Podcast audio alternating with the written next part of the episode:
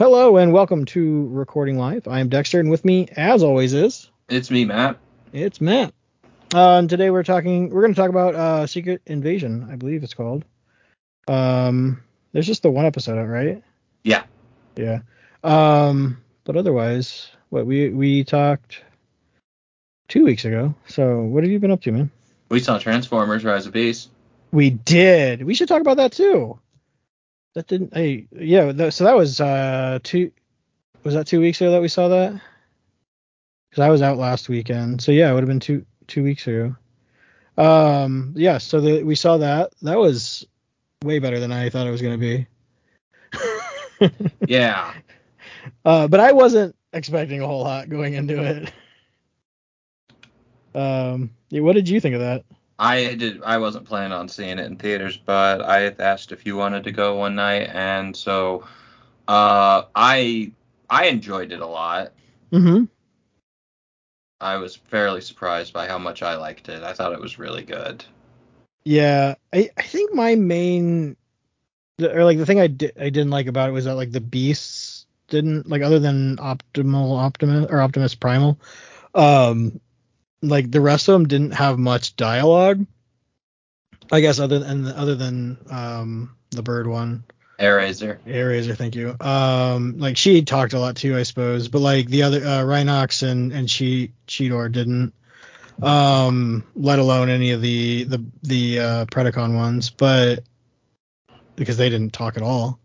Like just this, like I mean, they were more like just fodder, I suppose. There wasn't really any, but um, Who did, but it was probably well like Scorponok. I mean, there were Scorpion Transformers. Yeah, so- yeah, they I were mean, all like just a, a clone army essentially. yeah.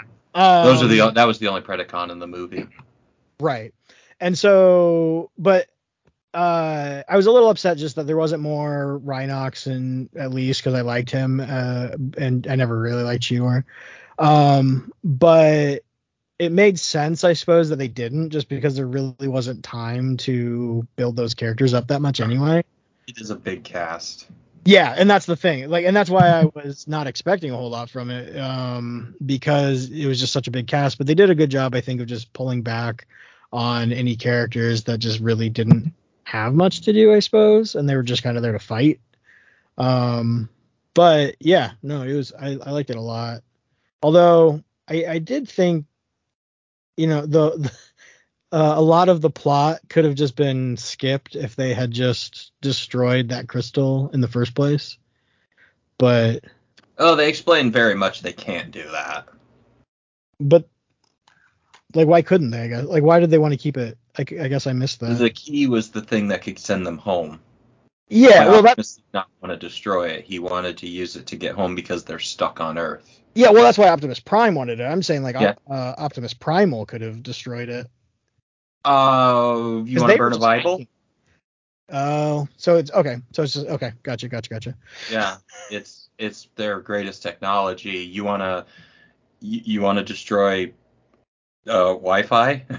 Sure. because okay. of the damage that some people use it for. Gotcha. Okay. Um. Yeah. Okay, makes sense. I suppose. Uh, it's just yeah. Okay. And did they explain? Like, did I miss it? Uh, did they talk about like the timing? Uh, like, because um, the Maximals had been on Earth for quite some time. Thousands of years. That's what they said. Okay, so Yeah. they did. I mean, they suggested that they traveled through time, or did they travel through through time? Uh, so the original idea was uh they had they did reshoots and stuff, but they removed time travel from the plot. okay. There was time travel involved in the original story, but they cut it out.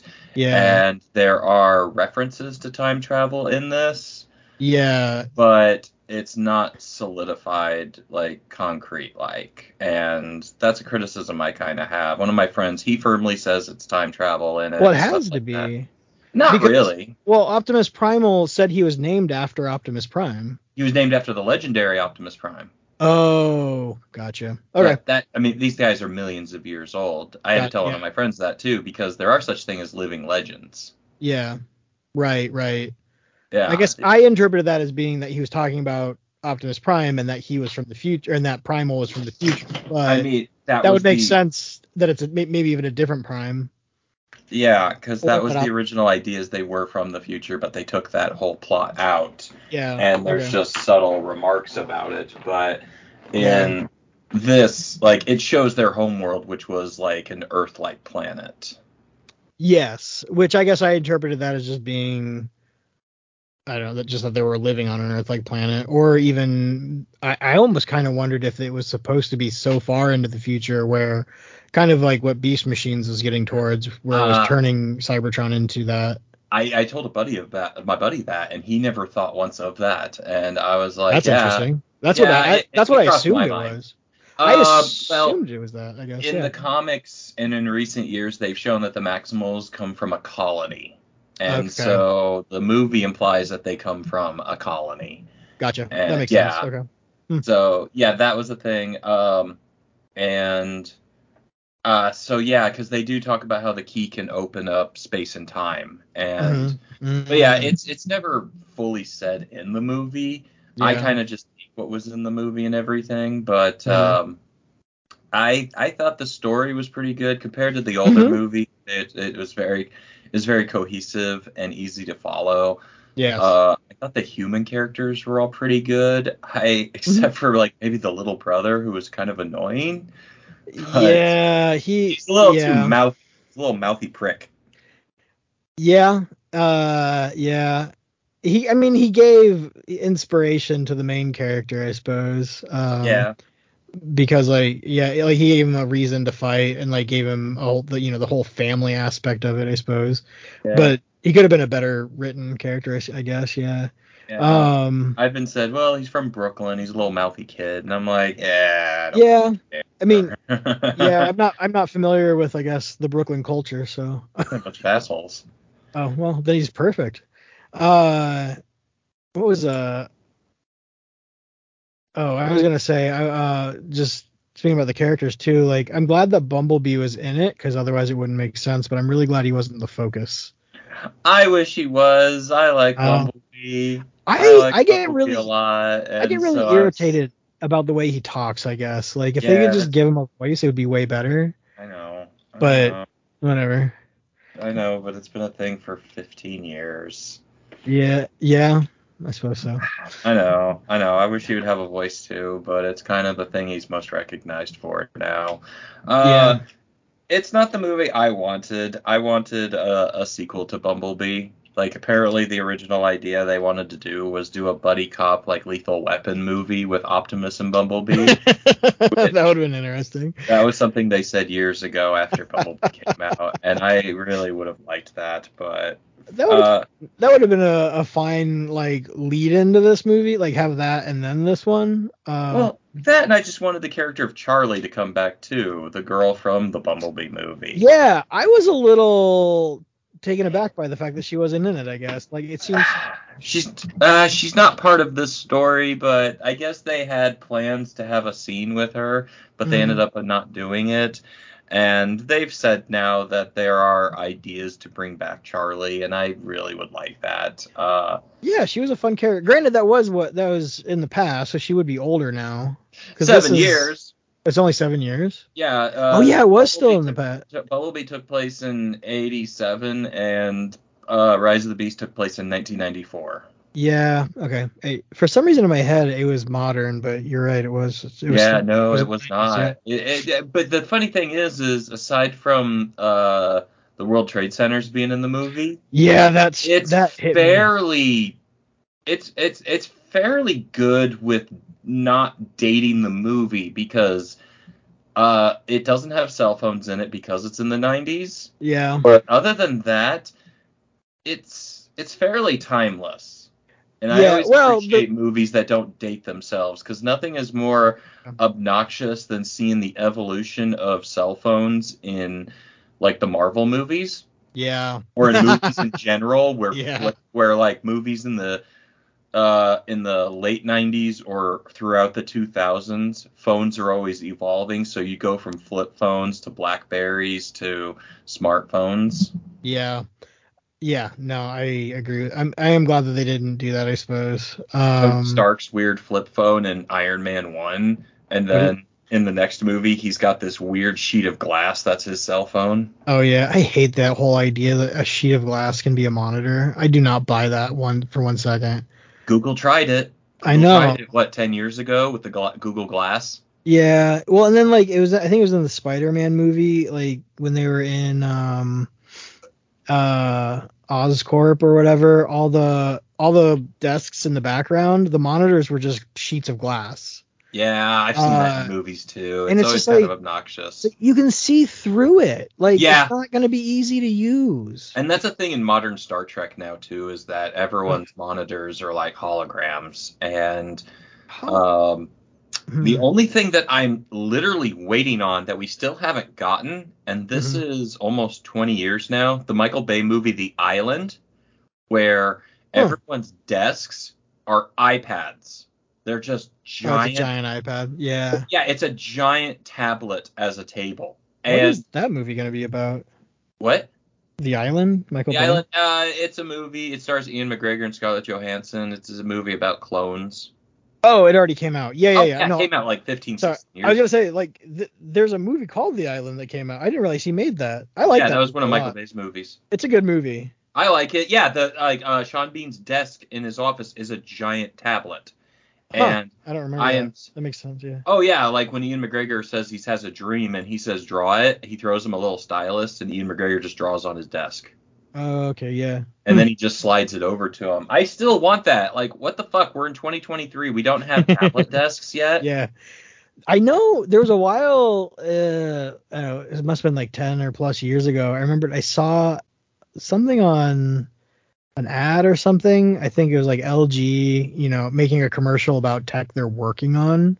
and Mhm. it was like a table at a bar and like you could people were like playing games on it and then they would like uh put their drink down and like a little circle like went around the drink and then they tapped like on that and they ordered a new drink with it through the table then as well uh like just ordered the same thing as whatever was in the glass. And like just something really ridiculous and doesn't make sense really. But Hey, but just the table like it, it- you know it's just like a square high top table and they were just playing games on it and stuff. It was like but the whole thing was a monitor and it just looked really cool.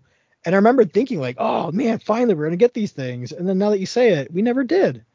There, you know, that actually reminded me of something I did last year. I went on a date and uh, we went to a restaurant. And do you know what the menus all were? uh qr codes Yeah, yeah that's a thing I- I don't like that. yeah it's annoying um, yeah, I actually don't like that. especially if like you don't have good data or You don't like- have your phone with you, or you don't have your phone with which or usually you bring a family and your kids don't have a phone. Yeah, I feel like I'm trying to think of the places I've run into that because I went to uh, a bar or a brewery recently and they did that. But then like you could you just ordered through the app then too. Like you Mhm. scanned the QR code, it pulled up a website, and then you just ordered through that, and then the QR code was specific to the table you were at too, and then they just brought it out. But that kind of makes sense because like it's an adult establishment because it's a brewery. Like there were kids there, but that's because it was also an arcade. But that's that's a different, you know, same problem I guess than that what you're talking about. Um, but yeah, no, I usually when I see that, I kind of it strikes me as that must be a hangover from COVID still. You know, like just people not wanting to touch things. I guess I don't know. It it, Oh, I suppose. I don't know how old that, re- that place was we went to was, but yeah, I can it kind of. does feel weird to me when they. It feels lazy, is what it feels like to me. But yeah. Uh, a bit, yeah. um. But anyway, no, I I like Rise of Beasts. I like the story of it. I It was liked, good. I liked all the cast. I was really kind of I enjoyed the villains in it. Mhm. Uh, they were very good. They were good villains. Yeah. yeah, I liked them. I liked the voice cast a lot. I really liked, uh, except for Peter Cullen. He just sounds so goddamn old now. I mean, yeah. he's 82 years old, and he still says he can do it.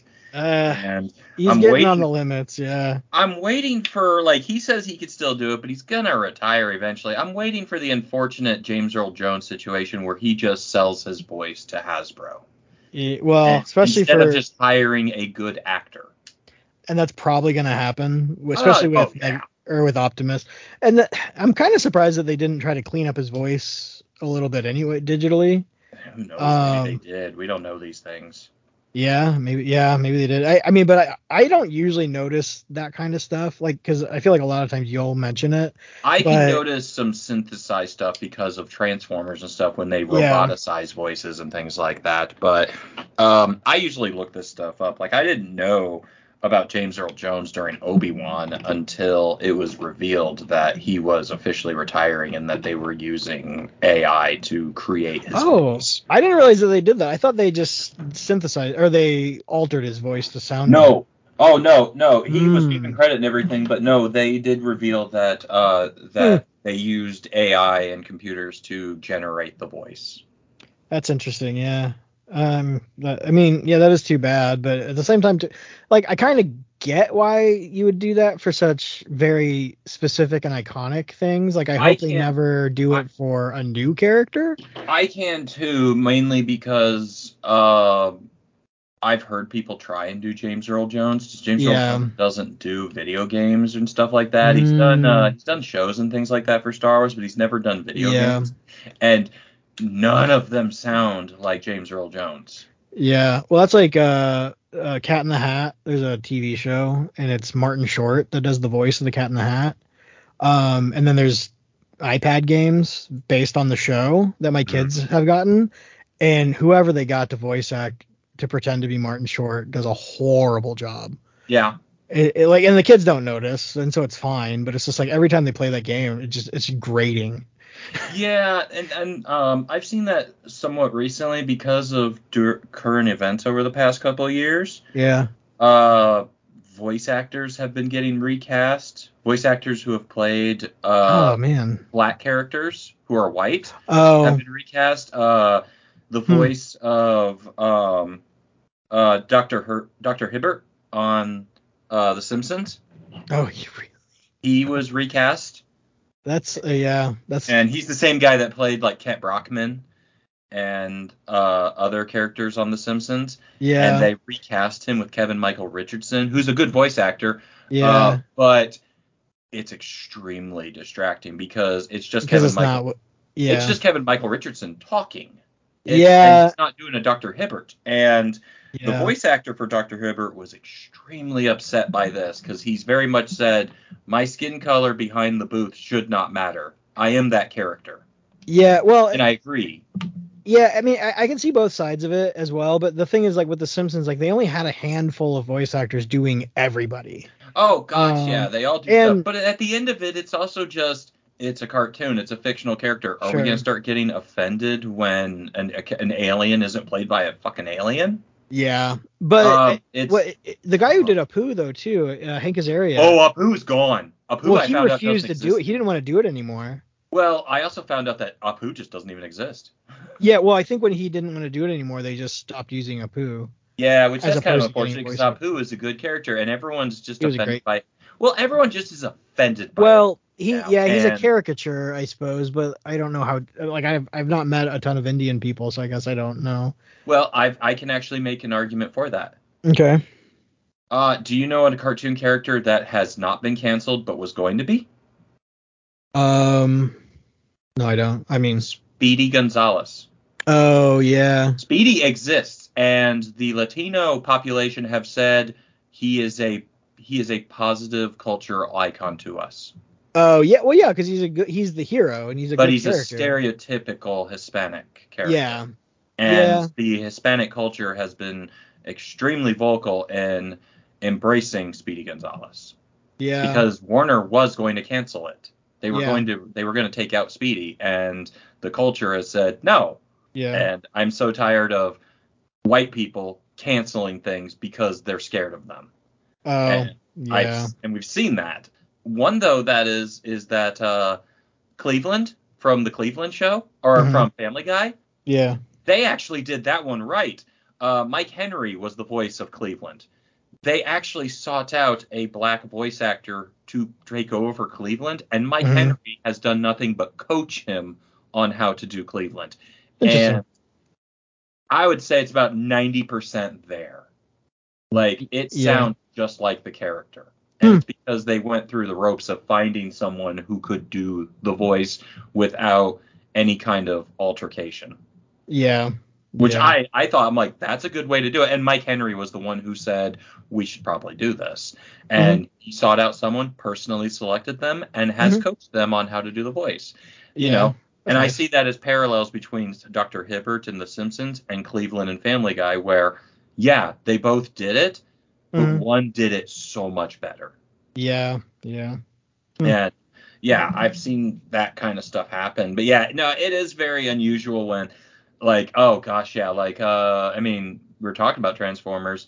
Uh the animated movie came out. It was an entire cast of like Hollywood people, famous actors. hmm And then when the show continued in the third season, oh, they they didn't get any of those folks. They had to Mm. recast everybody, and some of them were good and sounded like the movie, and some of them sounded completely opposite. Like Leonard Nimoy played Galvatron in the movie, Yeah.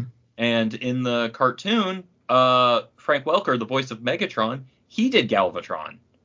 Yeah. Two Well. almost a difference. Like uh, went from sounding like Spock in the movie Yeah. to sounding like Fred from Scooby Doo. No joke. That's funny.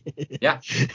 Oh man, but I mean, I assume that's because Leonard Nimoy just didn't want to do a sh- a cartoon. Uh, no, I don't believe it was that. I believe he was hired to do a movie. He wasn't hired to do the character continuously. Sure. Yeah. Uh, Robert Stack from Unsolved Mysteries. Uh, you know, oh he did, yeah. he did Ultra Magnus, I whereas always forget that. Yeah. another actor did uh i- in the show. Orson Uh-huh. Welles did Unicron. Orson Welles did Unicron. Yes, it was his last uh performance before he died. I always forget that. Yeah. I always forget that he's an actor. I don't know why I, I don't. Oh, because of his filmmaking. Yeah. I know him more as a filmmaker than an actor. I've actually never seen Citizen Kane. Yeah. Uh, I always forget that he. That, yeah. I just. I mean, because I've never seen any of his stuff. So. Oh, but the only thing that you need to see Orson Welles in acting wise is when he did a commercial for frozen peas. okay. That sounds great. Uh, it's mostly the behind the scenes footage that was revealed where he couldn't read the script and he was yelling at the uh the oh uh, yeah. You telling. You told me about this. Yeah. Yep, it's really great. Or uh him doing a commercial, I think, for wine. Oh yeah. Why did he do commercials? Like, did he need the? He's money? old, man. It's not like he was doing his he was in his prime his entire life. Shit. Yeah. Look at uh look at John Cusack and uh Bruce Willis and all those actors who were giant Hollywood stars and now they're doing direct to video garbage. Well, yeah. Yeah. That's all they can get. Well, yeah. Or waiting to waiting for a phone call from Sylvester Stallone to do an Expendables movie. Yeah. Man. Uh. Yeah. But I like the movie. Yeah, Unicron is in this. Um, Hmm? uh, he's like the uh the the villain behind it all, but he's only his presence is only really around. The character of Scourge is the main villain, and Mhm. like voiced by Peter Dinklage, which I was happy did a great job. yeah. I uh, didn't. I didn't recognize the voice, but it was great. Yeah. Yeah, the main Autobot in the movie is Mirage, voiced by Pete Davidson, and I don't like Pete Davidson, but I can't sit here and say he did a bad job. No, he- Yeah. he did an amazing job. Yeah. I think what you when we left the theater, you said he carried that film. He really did, and Yeah. it's also just the fact that hey, look, Pete Davidson is likable when he follows a script. Yeah. Well, I. I I don't mind him, I suppose, but like he's just a silly guy. He's a silly guy. I just think he's an asshole. Yeah. I don't know. I- I- Uh, but I liked uh, I liked all the I liked all the Maximals, Autobots, and Terrorcons. I liked uh, mhm. didn't get a lot of Battle Trap. Uh, he was the uh, orange dump uh, orange tow truck, Yeah. voiced by David Sobolov, who played Depth Charge in Beast Wars. Okay. And, yeah, he only had like four lines, and it was cool to see I, a lot of the characters I have a I have a fondness for from their legacy, and so right. Mhm. it was it was really good. Um, the only thing that was kind of annoying me, and I know this is annoyance to a lot of fans, is for God's sakes, can't Bumblebee, if you're not going to give him his voice, give him a proper face. Yeah. But it, well, yeah, he's just, he's still got his old Michael Bay face instead of Oh. Yeah. uh, yeah, but like a proper transformer face. I got what you're saying. a recognition. Well, that's the thing is that Jesus Christ, for years everyone kept going, why do they all look like monsters? And then even in the Bumblebee movie, they all still have these weird robotic gear faces. hmm And then you have Arcee in the movie that straight up just looks like a human in her face. And Yeah. it looked totally fine. Yeah. It looked great. Uh, she had like white skin, but her face was uh just was full of panels that were seamless. So when she opened her mouth, it looked proper. Yeah. Well, and then there's the the the was he a Volkswagen van or something? The Wheeljack. Yeah, like he has a pretty human looking face as well. They made it. They, they designed him to look like Urkel. They did. Uh, that's he even funny. had Uh, suspenders in the movie. yeah, he, yeah, I noticed that. Uh, that's funny. I didn't realize that he was supposed to look like Urkel, but he does. Yeah. Yeah, he looks uh, like Urkel, Urkel. And then you have Stratosphere, the airplane that had the mustache, Yeah. Uh, voiced by John DiMaggio, who literally has John DiMaggio, voices. yeah. He has two voices. His uh, old man voice, which he uses for everything, and Bender. Yep. That's it. And I'm kind. I'm sure John DiMaggio is a nice guy and everything. He voices so many things though. And they all sound the same. It's like Yeah. Bloom. He just sound, he just has one voice and it's obnoxious.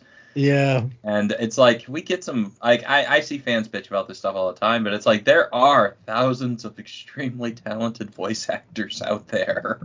Yeah. Yeah. Uh. trying to think. I was gonna say something, but yeah. Oh man, I'm yeah. I'm looking at pictures now. It's just like yeah, Bumblebee seems very like out of out of place because of his face. You're right. It just does. It's so weird, but I guess it is like I said about his his voice thing. It is 16 years, so it is just his. It's just recognition, really. yeah. Yeah. But it's just kind of unfortunate that it's like, yeah, he can look like give him a human face. Just give him a normal looking face for God's sakes.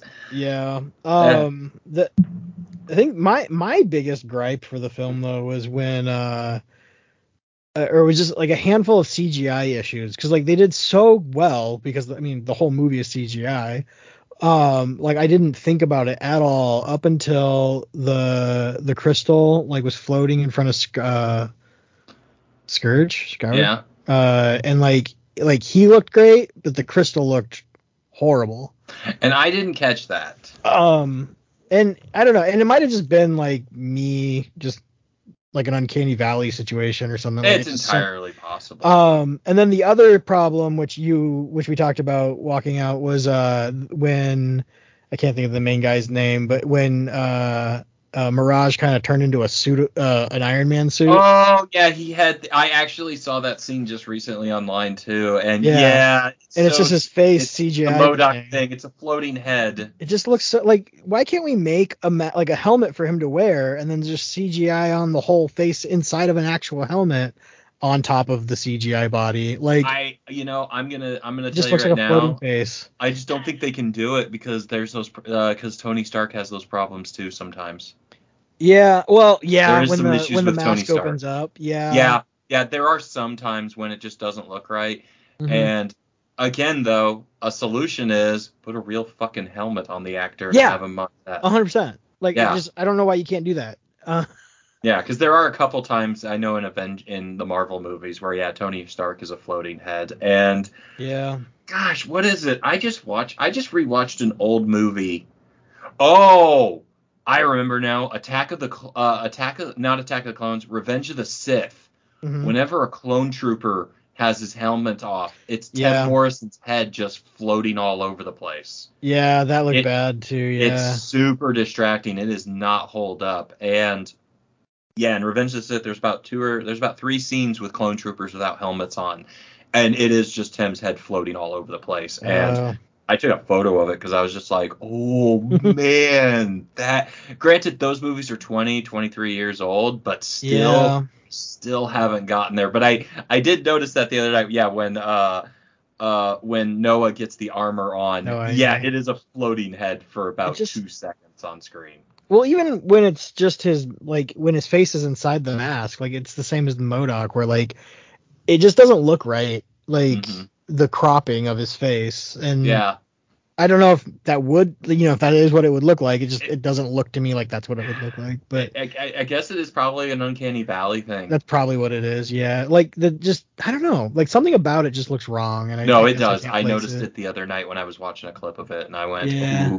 Yeah. But I thought all the humans were pretty good in it. I liked Yeah. Noah. I liked Elena. yeah Uh, I'm not super thrilled about the GI Joe stinger Oh, still. Yeah, I yeah. don't know. We'll be excited for that. If a sequel Well, to this is Mhm. just a standalone Transformers movie, and then they do a Transformers GI Joe movie separately, mhm. that's like Avengers and stuff, where it's it's just a special thing, I'd be fine with it. But I don't know. Uh, in that same regard, Transformer Comics kicked off again this uh, last week. Mm, yeah. Skybound, uh, Robert Kirkman's comic book company announced they acquired the license. Oh, interesting. Okay, so they bought it from IDW. No, IDW lost the license in December Oh. last year. Last year was their final year of it after 18 years of having it. Okay, so then just nobody had it. Nobody, well, we heard rumors that Skybound was searching for it, but Okay. uh, uh, That's interesting that they got it though. Skybound announced it on a Monday and then said there'll be a new issue out on Tuesday, on Wednesday. Interesting. I They mean, kept it secret for a long time, and so that's that's a interesting move. I would have Yep. thought that they would want the hype, but I guess they Uh, already had it if people were speculating. people were speculating. Well, it's also comic industry is a lot different than how it used to be. Yeah. But they released an issue of a new series written by Robert Kirkman called Void Rivals, which it Hmm. came out Wednesday and it was it had a Transformer in it. And then they made the big announcement that Transformers and GI Joe comics will be starting in October, and it will be a shared universe. Interesting. I'm not a fan of shared Yeah. universes much anymore, but I'm not sure how uh, I feel about that. Yeah. I yeah I know. I mean, I'm not gonna read them, so I guess it doesn't matter. But yeah. Uh, if you're a super big fan of both, people are happy. I'm yeah. I like GI Joe, but I don't really like them meshing together right off the bat, and Yeah. Yeah. I'm also not a huge fan of the movies because as as I told you, your response was after we saw the movie is can we get a good GI Joe movie first? Yeah. No, if they're gonna if they're gonna make a uh, a joint movie, I would like a good GI Joe movie first. Yeah. Mhm. Mhm. Uh, because we have yet to get one. It's People people just don't like GI Joe, and I don't understand why. It's got a pretty decent uh, toy line right now going on for about a year and a half now or two. hmm, Uh, but for the life of it, it can't make movies, and it doesn't have comics that are super successful. And I think it might just be the era we live in where people just don't care about that sci-fi military stuff. yeah. I was gonna say like I wonder if it's a. I wonder if it's a military thing, but like you, the thing about GI Joe is it's basically Mission Impossible, and that's a huge franchise. Sorta. The other I mean- thing is, is that it's also just the fact that we live in a post 9/11 world, and I personally think 9/11 killed GI Joe because GI Yeah. Joe is a anti-terrorist organization, and their counterpart and their evil counterparts are straight up labeled terrorists, and the Yeah. leader of it wears a fucking Ku Klux Klan hood. Yeah. No, like I, I think GI wrong. Joe's just dated, and I like GI Joe, but Yeah. Hasbro doesn't handle it very well, and also I just don't think the the brittle spirits of tw- of our era are comfortable with it anymore. Yeah, no, I 100% agree with you. I mean, I have a hard time with yeah, TV shows or movies where like the villain is just a straight up terrorist. It depends on how it's done. Um Cue But- Secret Invasion. Yeah. um but I mean, that it's like one of those things that's fantastical enough I can get over it. But like I had a hard time and well, I don't know. Part of it might just be the the type of violence. So it just uh, it kind of depends on how the violence is being portrayed. Because like uh, we tried to watch uh, that movie or that TV show with um oh man what's his name the guy played Jim from The Office uh John Krasinski's like show on Prime. Uh, it's based on a Tom Clancy novel I want to say. It's a name I can't remember because I've had this Ryan. conversation with so m- Jack, Jack Ryan. Ryan. Jack Ryan is a thing that I literally can't remember to save my life. Anytime someone brings up John Krasinski's show or the Harrison Yeah. Ford movies, Chris Pine movie, Yep. I yep.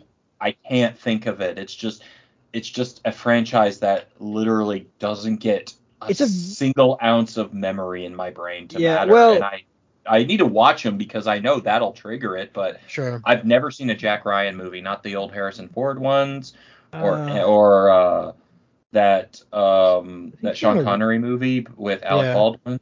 yeah, yeah, uh, yeah. Yeah, it's just it's just something that I can't I can't keep a hold of in my mind, so I always forget the Yeah. name of it. Well, I, I mean, it's a generic name to begin with, but uh, and and he's kind of a boring-ish character to a degree. Like he kind of gets there eventually, um, because he starts off as like just a desk, like a researcher, like he just does research for the CIA, um, and and then he's just always trying to convince people that he's seeing patterns that nobody else can see, kind of thing. Like he's just supposed to be a genius. Um, but espe- especially the show with the new show, um like I I think we watched like two ish episodes of it, but just the the level of violence, like just I it, it was just hitting that level that I have a hard time with, which is just kind of funny to me because like if it's fast enough and just like because like I can watch John Wick, I was gonna say you can watch John Wick. You've only seen Yeah, the second so, like, one, I but don't- still. right? And I didn't have a problem with that. Like I can watch 300, but that's pretty comic booky. Um, like so I can watch a I can watch very violent films and I'm fine. Like I mean, District Nine is one of my favorite movies, and it's Two realistic ones bother you. But like, but when it's just straight up like the villain is a terrorist, they're doing terrorist things, and we're gonna show you the terrorist things. Like I can't watch that. Like uh the the Gray Man, that was a, a key one that I just I watched I think half of it, uh not even half of it. And when they got to a torture scene, I saw like they put pliers down on a table. I'm just like nope and turned it off. Oh, like, I- I don't- That, yeah. Yeah, like I don't want to watch people you know get getting pliers used on them. Like it's just yeah, I understand that. like I'd rather I'm- I'm fine with watching like gunfights and to an extent sword fights even bother me, uh, but I just don't like getting cut, which is funny because I carry a knife around with me. But um, but yeah, I don't know. Like so, yeah, terror. Like I kind of get the terrorism, like not wanting to watch that in a movie, but at the same time, like yeah, I don't, I don't know. I don't have problems with it if it's done in a certain way. Um, speaking of which, yeah, uh, we we're about halfway through. So we we uh, also we're going to talk about uh, Secret Invasion. Yeah, we haven't really talked much about a Marvel thing. We coasted through Ant Man once just because we de- we trailed off, but yeah. Uh, neither of us really saw. Neither of us saw um, Guardians of the Galaxy, which was the last Marvel thing, and there hasn't been a Marvel show since oh, She-Hulk nine months ago. yeah, I'm pretty sure something like that. Yeah, that makes I sense. think She-Hulk came before Ms. Marvel. Yeah, and I didn't watch Miss Marvel. I have don't- seen it either. I wanted to watch it, but then it took so long to come out. I just kind of forgot about it. I thought the I don't know. I think it was just a show that was a little too much for me, just because the girl seems super annoying, and there's nothing wrong with a Mhm. energetic teenager, but I I Yeah. didn't really like the way it looked in the trailers, and I wasn't gonna sit here and watch it just to bash it, so I just decided not to. But I mean, I'll probably see it before Captain Marvel comes, the the Marvels comes out, Yeah, because it's a continuation of Ms. Marvel show. yeah. Um, but yeah, we didn't see Guardians, and I don't think it's. I don't think it's on Disney Plus yet. Uh, I imagine when oh the no. Ahsoka show comes out, I'll watch. I'll, I'll give it a sit down and watch it. Um, Mhm. But yeah, Secret Invasion. It was the summer's big Marvel summer Disney Plus event, and the first episode Mm-hmm. came out this week. I texted Hector and said, "Do you want to review it?" And you said yes. So Yep, Yep, I watched it. on Wednesday when it came out. Yeah, I I ended up kind of watching it uh, in a couple in two different sittings, but um, but yeah, no, I watched it. It, it was uh, it's funny because like I wasn't even expecting it. I started seeing uh, chatter about it on the internet on like Twitter and stuff, and I was just like, oh, did they release a trailer or something? And I was like, oh, nope, that's the show. Uh, I, yeah, since I don't have. Disney, since I don't have Disney Plus, it hasn't been on my radar too much. But I forgot that it was probably coming in in June, and then I was Mhm. like, oh, is it out this week? No, it's not. Is it out this week? No, it's not. And then it's like, oh, I think it came out this week, and it did. And so it's uh, it's kind of a spiritual sequel to or a successor to Captain Marvel. It is picking up Yep. with the last time Nick Fury was relevant. And uh, it's picking up with the Skrull story.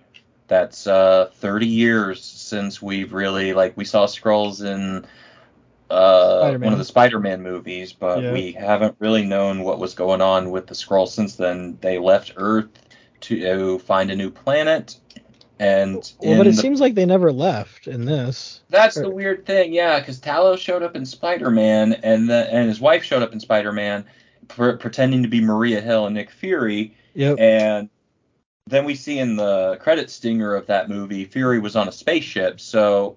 Yep. Uh, this show kind of showed that eventually Fury must have left for a while to help the Skrulls find a home, but it's revealed in this show that they've never found a home.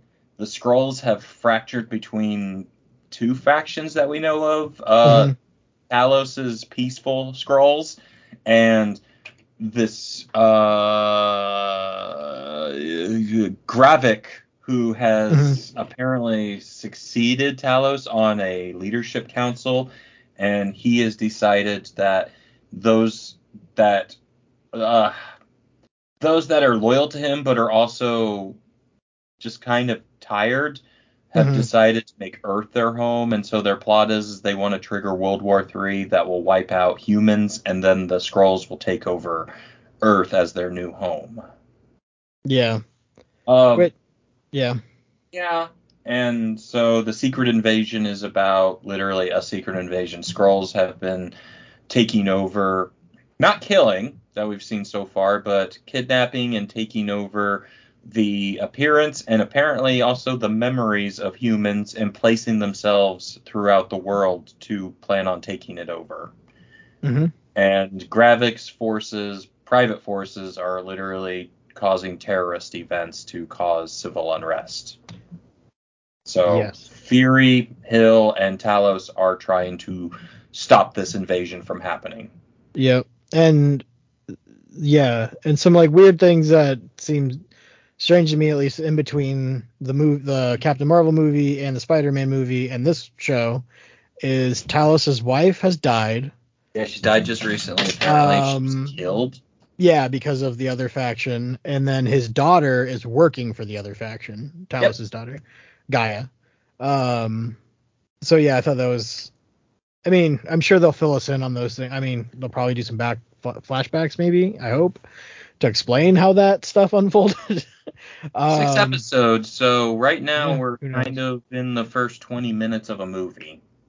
Yeah, and to be honest too, like a decent amount of stuff happened in this episode. I, I don't feel like it's quite the slow start that that I'm used to for Marvel. Um, because I feel like the, it's usually the first couple of episodes are a bit. Of, maybe I'm thinking of Star Wars. Um, I don't know. I just feel like usually the first few episodes are kind of slow. Um, but what you're talking about. You know, I don't either. I just wasn't expecting that much to happen, and I feel like a decent amount happened. Um, and but uh, I don't know. It was interesting I because I, I, wasn't really expecting anything because I wasn't expecting this to be out. Uh, and so I just kind of watched it. It was kind of nice. Um, and it, I'm looking forward to it because it's you know it's all the Marvel stuff without the superheroes. Uh, other than just the fact that the Skrulls do have like super strength and the ability to shapeshift, but um, but even that to me, because uh, you're already kind of getting stuff like that with other spy movies. Um, like you know they weren't shapeshifting, but like I think Mission Impossible was getting to the point where they could wear masks that basically turned them into other people. That technically happened in the first Mission Impossible movie. That's kind of been a staple for like 30 yeah. years.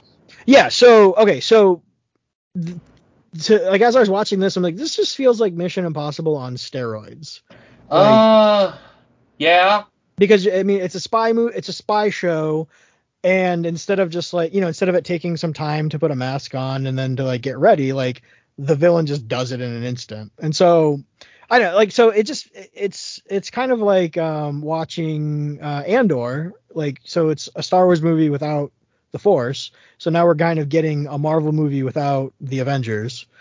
Um, which is just I don't know. I'm I'm kind of looking forward to it basically just because of that. Um, I'm a little curious to see like if somebody pops up, but it is it, it's also one of those things where it's just like why isn't Nick Fury calling anybody to come help? That seems a little weird. you know, like it's a it's an earth shattering event. You think that somebody else would be, you know, around to help. Yeah. But but then again, the whole thing with the Skrulls, you don't know if you know you don't know who you can trust, kind of thing. Uh, I'm not gonna say you I'm not gonna disagree with you per se and say that your opinion is incorrect. Sure. However, I wouldn't compare this to say Andor, where the Andor didn't have the Force, because in that era, only Vader and Inquisitors have the Force. Sure. Whereas this is taking place on a planet filled with superpowered people. No, no, and I They are agree with the you. Superpowered people. This should be a Marvel Avengers event. Well, I agree with you. It should be. That- it doesn't look like that's what they're doing though. But it should be. Yeah. No, I Like- yes. Like that's my biggest qualm with this is that it is another thing. I, I'm sounding, I'm getting worked up. I'm sounding like I hated this. But the criticism I have is yeah. This is another example of kind of just setting the tone wrong because this is taking place on a planet that is filled with superpowered people. Yeah. And where are they all? Yeah. No, I I, Also- I agree with that. Yes. Yeah, we also got like I think the most like the biggest th- uh, showcase of, of of a planet filled with superpowered people was the last show, She-Hulk. Yes. Well, and they even amplified it. now know Yeah. that there's just people running around all over the place with superpowers. There's a Mm-hmm. law divisions that are just for superhumans, and I I feel like, I, and this has been my kind of feelings ever since Secret Invasion was announced. It was going to be a spy show starring Nick Fury dealing with Skrulls invasion, and my reaction then was the same as it is now: is where are the superheroes and villains? Yeah. Like, that was a thing is that the comic that this was based on came out in 2008, 15 years ago, hmm and it was just insanity because the Skrulls had invaded, but they were also turning everybody into super Skrulls with uh, powers of everyone. Yeah. And granted, Yeah. I, I shouldn't expect that because while the Skrulls in this, for one, I I I I remember telling you this and everything, and kind of wondering how they were going to handle Skrulls in the MCU. And then it turned out the Skrulls were not the villains in that Captain Marvel movie; they were actually victims. Yeah. And I was curious to how they were going to handle Secret Invasion because the MCU Skrulls are good people Yeah. and they're being portrayed as villains, but they are villains who are also victims. Mhm. But uh, so it's it's already kind of wonky in that regard. But I'm sorry. The two big issues I have in the show is there's nobody with superpowers. War Machine showed up, but that's it. But he's, um, but and- he's working and for like the this- government. Yeah. yeah, he's like Secretary of Defense or something like now. Yeah. So he's Uh, not even War Machine. Yeah. Yeah, but then um, the other issue I have in this show, and this is a personal issue I have, I have a really hard time watching this show because paranoia is the theme of this, and Mhm. you can't tell if you're talk if the person on screen is the person that it should be. Yeah. And it also doesn't help that the one criticism I truly do have for this show, not on a personal but on a professional standpoint, is I found the editing of the first episode really bad in places. Yeah. Uh, the scene where Talos runs into his daughter and tells her that her mom died, and then she escapes. This is right after Hill got the shit beat out of her. Yeah. Talos was with Fury, and in the Yep. very and then immediately he's in the he's in the train, or he's in like the old station. Yeah. I thought so that I was. literally, I was like- like, what just happened? Yes, Yeah. there's that. Yep. But Okay. then, right as G'iah runs up the ladder, boom, we're cutting to a scene of Fury in a pub. Yeah. And With. then yeah. Hill is sitting there, and you don't know what Fury's doing in there until it finally cuts over to Hill waving him down. Yep. And then him and Hill have a conversation that felt like that should have happened 45 minutes earlier when Fury landed on Earth. Yeah. Because Yeah. she's literally asking him, Why did you come back? What have you been doing? You haven't been the same since the blip. And I'm Yep. literally going, We just had 45 minutes of these characters interacting with each other in the show. Yep. Why are they now having a sit down conversation after they've just dealt with a whole bunch of stuff? It really felt like, Is this edited correctly? Because it just didn't seem. It just felt really kind of out of place. Like conversations were happening super out of place, and Mhm. uh, I thought the whole confrontation with the I don't know uh, museum dealer Oh yeah, the art dealer guy. Yeah, that was kind of wonky too. that was weird and didn't make a lot of sense. It was That's just, my yeah. thing. Yeah, the so I don't know. Like the first episode, I didn't hate, but I found some of the scene transitions and editing just to be kind of like wonky. Or the Yeah. or the it ended with a the, the a terrorist attack with three bombs go off, and I was Mhm. just kind of left going, what is? I, I literally said out loud, what is happening? Yeah. So I don't know. It just kind of felt like something was really off in this show, where just Yeah. like transitions were just kind of like it didn't feel like it was structured very well. Yeah, And- well, and like I was saying, a lot of things happened in this episode, and and and, and then based on just what you're saying, I kind of wonder if they uh, like cut, ton, you know, if they had too much and they just had to cut a ton out. Maybe. Um, and or like it almost feels like they jammed two episodes together, maybe or something. I don't know. That and Strange. Yeah. yeah, it it is very odd, and I also kind of have issues with the the cast of this show because What just all the Eh. big name, or what do you mean the cast? I guess. was I supposed to care that Maria Hill died since she hasn't been relevant in the Marvel movies for eight Oh. and you know, since she hasn't Yeah. been relevant in the Marvel movies since uh Winter Soldier eight years nine years ago. Well, even then, she's barely in any of the movies. It seems like. That's I mean, the thing. She was uh, a character in she was a character in Avengers, and then she was a folk, and then she had a good role in Winter Soldier. Yeah, and then that's she, about it. Yeah. and then she had essentially a cameo role in Age of Ultron, and then nothing until Yeah, she blipped yeah. in the ending credits of Infinity War. Yeah, that's a good And- point. and I I yeah. was upset when she died just because I like the actress. Um and I like and just I want and like I just wanted them to do more with Maria Hill. And they just never did That- anything with her.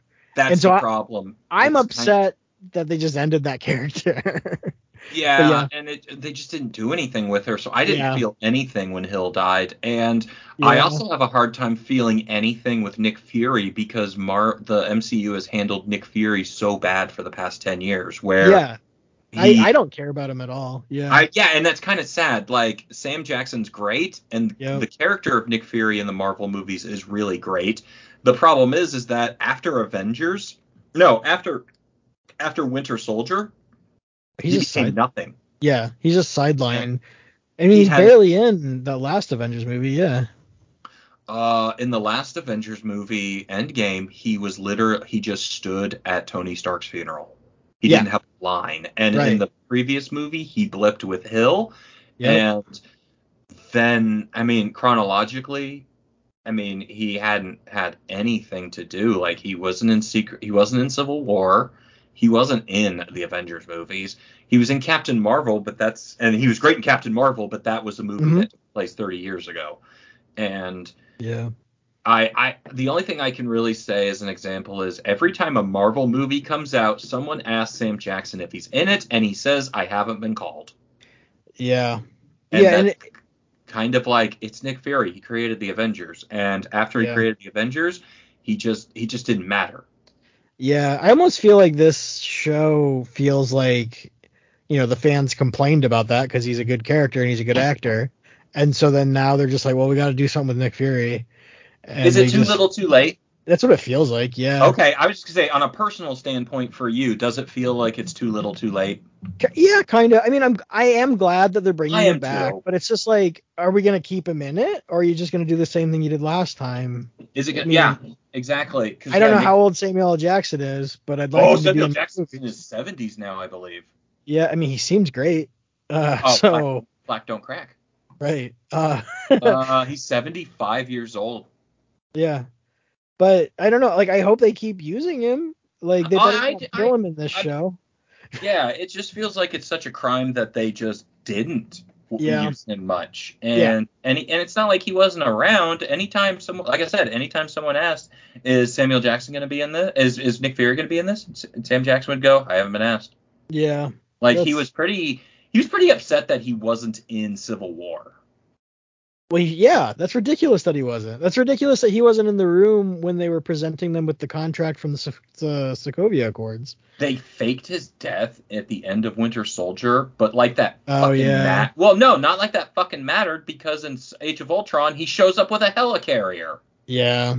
Uh, And it's like, I mean, I was so excited with Age of Ultron by that ending because the helicarrier shows up and Shield uh, saves everyone in Sokovia, and Mhm. it's like, oh, Shield's back, yeah. and then it wasn't. yeah. Yeah. And yeah. When they- are we gonna get Shield back? we're not. We're just not. There's no shi there's no Shield in Marvel anymore. I mean, the Yeah. agents of Shield kind of said there was, but they're like a secret organization now. But we do have. Yeah. What do we have? We have. We do have Sword. I was gonna say, do we have Sword? Okay. We do have Sword. Sword was in uh was in uh WandaVision. Right. And yeah. I believe they said Fury's that- been coop, cooped up on Saber. Yeah. Is it, I mean, so Sa- is a space station, right? Saber is Sword's space station, which didn't exist six months ago during WandaVision because they weren't doing manned things, but apparently it exists. Yeah, Sword is like Saber is like a giant space station that's I think in the shape of a sword. Yeah. Well, of course it is because it's comics. But yeah, I mean, so basically they've just replaced uh Shield with Sword. Uh no. Oh. No, Sword is the extraterrestrial protective agency. Yeah, yeah, yeah. But like, Shield is the Earth one. but they've they effectively, No. if Shield doesn't exist and now Sword does, that's basically No, Sword's always existed. Sword was created Oh. by Maria Rambeau's mom. Right, right, right. I forgot. So no, Sword is a is a counter or is a counterpiece like the CIA, Yeah. like the FBI. But Well, no, like- Shield Shield just doesn't exist because when they started having uh possibly extraterrestrial activities in WandaVision, the FBI called in Sword. But Yeah. Sword is still just a it is essentially NASA in Yeah, it's yeah. The NASA defense, I suppose. Space Mhm. Force. yeah. Okay, So- that makes. Uh, I don't know. I'm I'm happy to see Talos. Yeah, I'm really happy fun- to see Talos. I love that scene of him and Nick reuniting and both uh, t- discussing Talos' wife passing. I Yeah. thought that was really good of them both just having their foreheads uh, uh, touch against each other because it showed like a real bond. Mhm, mhm. And because, like I said, like years ago, I said it, I really wanted to see Ben Mendelsohn break away from being villains all the time and do a hero, and I got it in Captain Marvel. And so anytime I see uh, him show up, I'm very happy in Marvel because he's not playing a villain. The Uh-huh. only thing is, is he's still impersonating the former director of Shield, though. Yeah, that's Which is- funny. It's weird, but also I like Talos being in his Skrull face Uh-huh. because it's Ben Mendelsohn using his actual Australian accent Oh, because he yeah. has he has the thickest Australian version of a Cockney accent Yeah. and Yeah. doesn't use it when he's not in his Skrull out his Skrull uh, form. And so, hmm hmm but it's funny when he is because he's he's got such a thick accent when he plays Talos. hmm Even in uh, Spider-Man, he he he uh oh, he he speaks with it and it's hilarious. Yeah, no, that is fun, and he just seems a lot quirkier when he's in his uh, oh yeah. skull yeah. Skrull skin.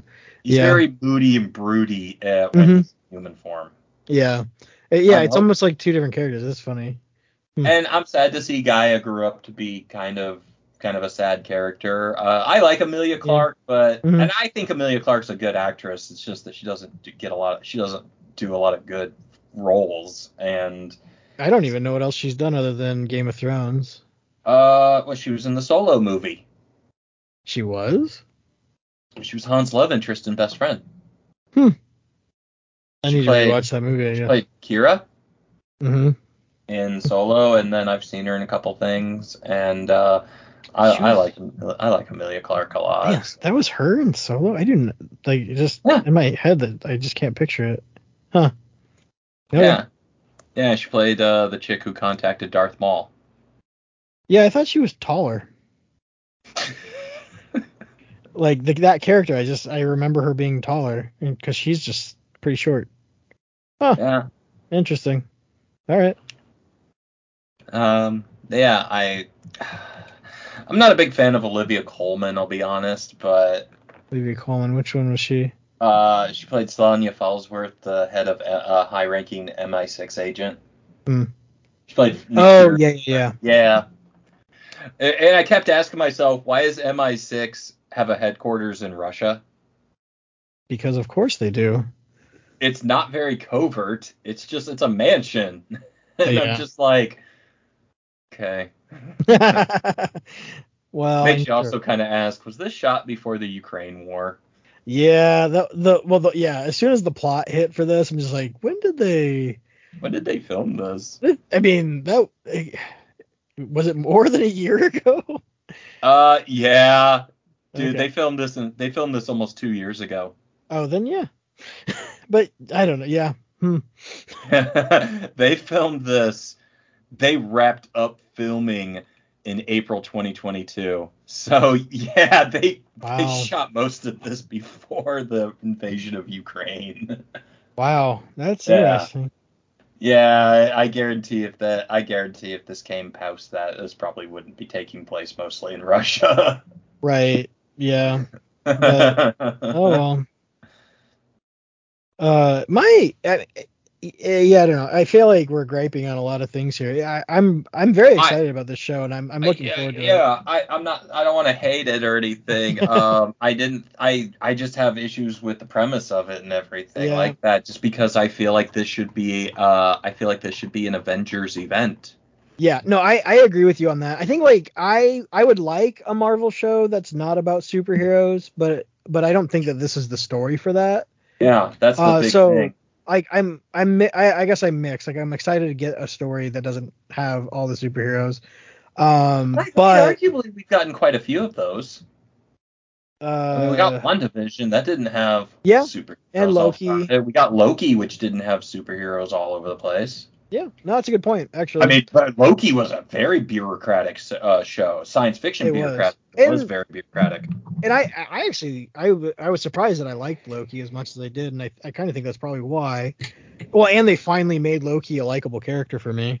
Um, but yeah, um, I have a question though too. Uh, on stuff like this, when so when they went to the uh the Skrull like headquarters, so it's an old um fucking shanty town they all live in, which is apparently so much better than anywhere else. Holy like crap! why can't they fix that place up? Like it's a shithole and it's an old nuclear base or something like that. Like it's Yeah, an old like- Fallout city. It's like a shit. it- They're literally living in squalor, and I'm literally going, how is this better than living on your space stations?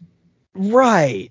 Or was but this better than maybe talking to the U.S. government and trying to maybe uh, annexing some island for them all to live on or something like that? Yeah, basically. But like They- also whenever like there's a scene where like they're in the mess hall or something or like whatever, the cafeteria and there's just like uh I don't know if it's supposed to be like an old jukebox or something, but there's just like this m- piece of old equipment just sitting there all dusty and looking like garbage. But it's just like can't you just pick that up and move it into a different room so that this room can feel nicer?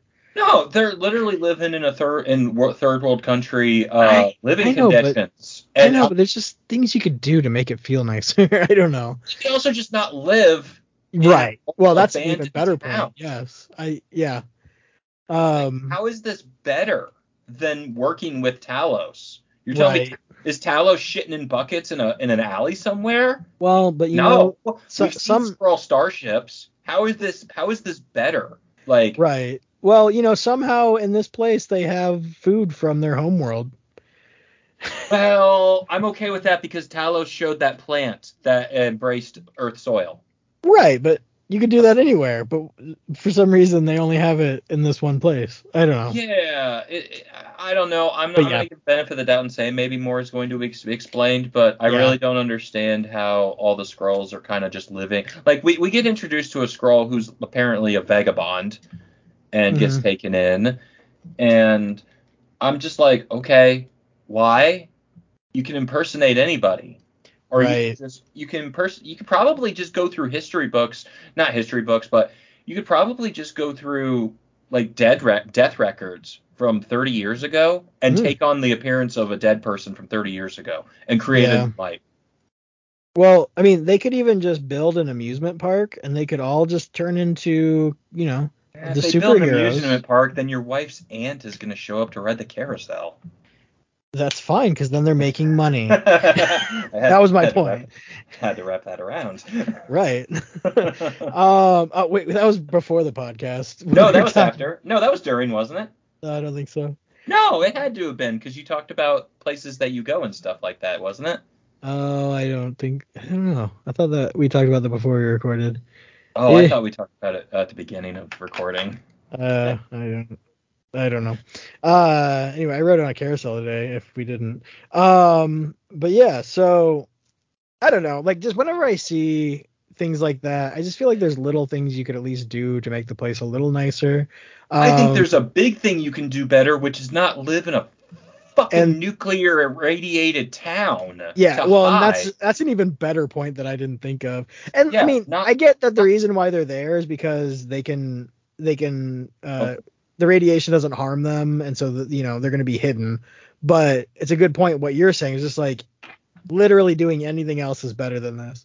literally not causing terrorist attacks and hiding in nuclear ridden towns is like it's literally the last thing. How is nobody going? You know, we're already refugees. We already lived a pretty hard life thanks to the Kree. Uh, uh, there is literally a, a, a goddamn warthog man on TV right now on Maury. I'm pretty sure we'll be okay if we expose ourselves. Like Yeah. literally, literally, there are mystical Norse god aliens living in Norway right now on a coastline. Yeah. I'm, well, I'm pretty sure we could probably be okay asking for some help.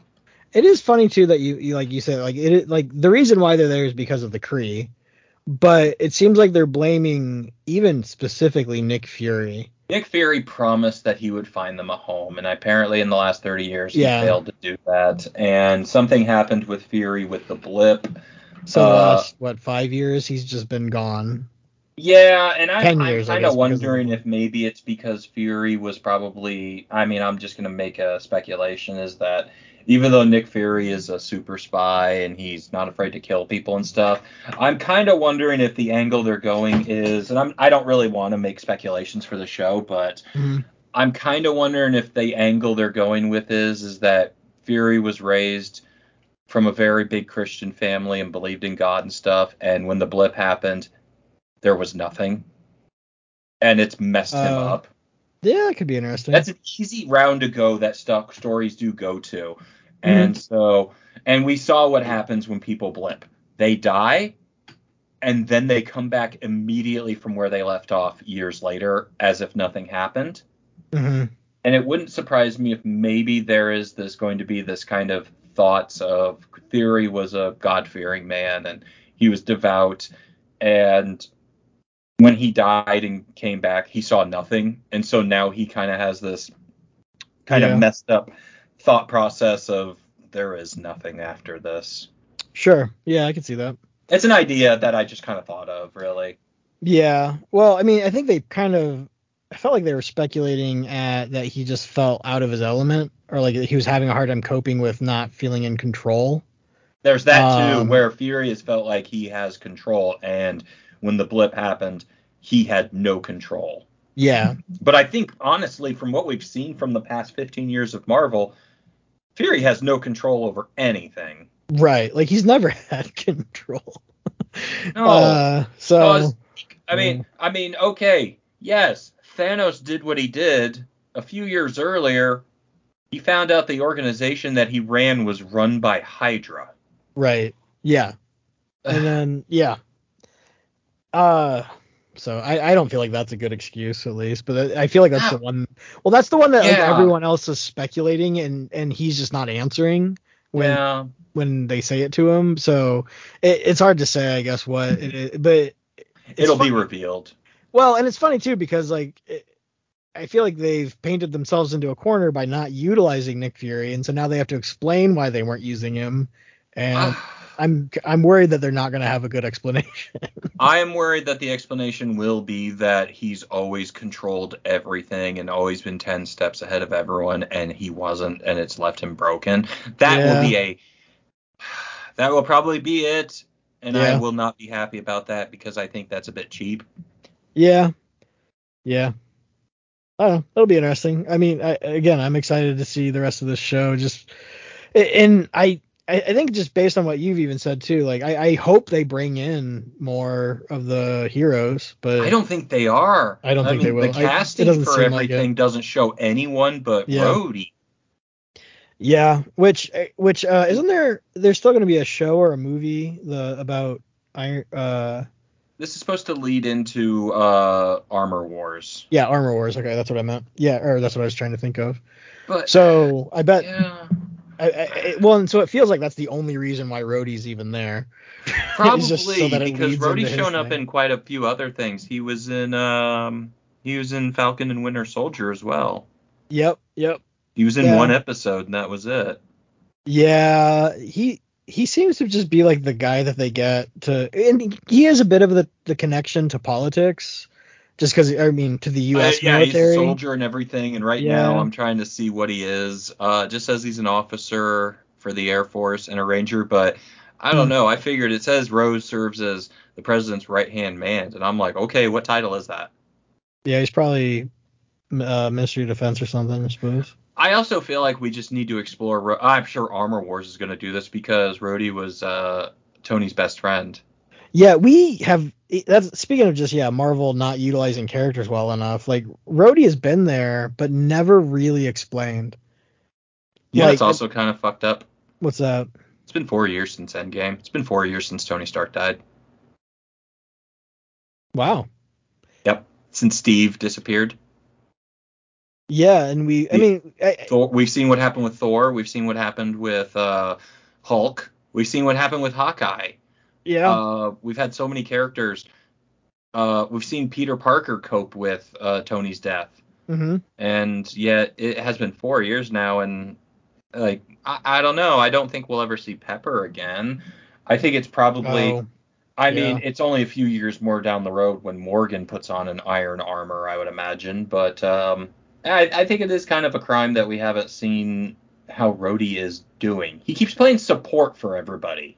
Yeah, and he seems like he's in a good place. Like he doesn't ever seem depressed or anything. But He's a soldier. I'm guessing they're probably going with that, where soldiers Yeah. are conditioned to understand loss and everything. But sure. um, I, yeah, I know I'm making excuses, but no, no, no. I yeah, I understand. But like yeah, even but in if- uh, I, I do hope I will be very disappointed in Armor Wars if it is not dealing with Rhodey's personal feelings of loss and stuff like that. Yeah. Well, but like even in Falcon and Winter Soldier, like he was counseling, like in that one episode he's in, he was talking to, wasn't he talking to Falcon about? He was talking to Sam because Sam just donated the Cap Yeah. Shield to the Smithsonian Museum or So something. So like that. he, yeah, so he was helping Sam like cope with uh, Steve leaving. It's just like, but nobody was helping Rhodey. yeah, but then look what happened with Falcon and Winter Soldier. By the end, it turned into a political message about oppression and shit. Yeah, yeah, Kind of out of nowhere too. yeah. Well, and uh, honestly too, like just from, from watching this episode of of Secret Invasion, I'm I'm a little worried that that's where this is going as well, because like just the whole terrorist, thing, like it, it feels very similar to Falcon and Winter Soldier, and I'm just hoping that they do a better job, I guess, with it, but we'll see. Uh, yeah, forget about that, isn't it? The sh- uh, the the flag break the flag burners. Yeah, something like that. Yeah, that terrorist group just kind of fizzled out. Yeah. uh, but yeah, no, I- think the thing that dawned on me after I watched this episode is like this feels like Falcon Winter Soldier. Like it's almost the same plot. Kinda, yeah. It's conspiracies. Yeah, yeah. Well, and it's people, uh, a people group who has nowhere to go because of whatever reason, you know, because of the history of the MCU. And Um, I knew they were gonna. I knew they were gonna rope themselves in a corner, making the Skrulls uh, victims. If Yeah. they were, if they were gonna pull Secret Invasion out of their ass, I kind of was worried that they were probably gonna be. Uh, they were kind of be uh, gonna put themselves in a corner if they ever were going to do Secret Invasion, because they made the Skrulls victims, and yeah, in Well- the comics, the Skrulls are vile, evil pieces of shit. Yeah. They are monsters. They are oppressors, and they are like they are uh ra- like racist, evil species that you don't have sympathy for as a whole. Like they are a bad. Yeah. Yeah, and, it is weird. I, yeah, the way that they're having to deal with them now. Yeah, the way they spun Captain Marvel, I was embracive but also concerned if the idea of secret invasion ever came around. Yeah, well, and I, I guess I assumed that if there was going to be another faction of Skrulls, that they would be. It would come from uh, space Yeah, they'd come from space, and that because like they said just such- Talos' group was a faction, Yeah, and so I guess I assumed it would be a splinter group that another is- species that found out about Earth, another faction that found out about Earth. Yeah, Yeah, and that they were like completely detestable. Yeah, I guess that's what I was expecting. I was too when I heard that they were going to do Skrulls, and then I saw the casting, and I saw this guy Gravik was a lead. All it said was he was a leader, a group of a leader, of, a group of Skrulls. Yeah, And I'm like, okay, all right, we're gonna get another faction of Skrulls that we kind of alluded to in um uh in in Captain Marvel. No, it's Talos's people, yeah, which is unfortunate. I I really like the MCU Skrulls, and I hope I still do after the show. Granted, I don't think they're gonna be wiped out or anything. I think my fear is that Talos is gonna die. And yeah, it's going to be the thing that turns the tide, unfortunately, because I mean it probably has to happen that way. But um, Hmm.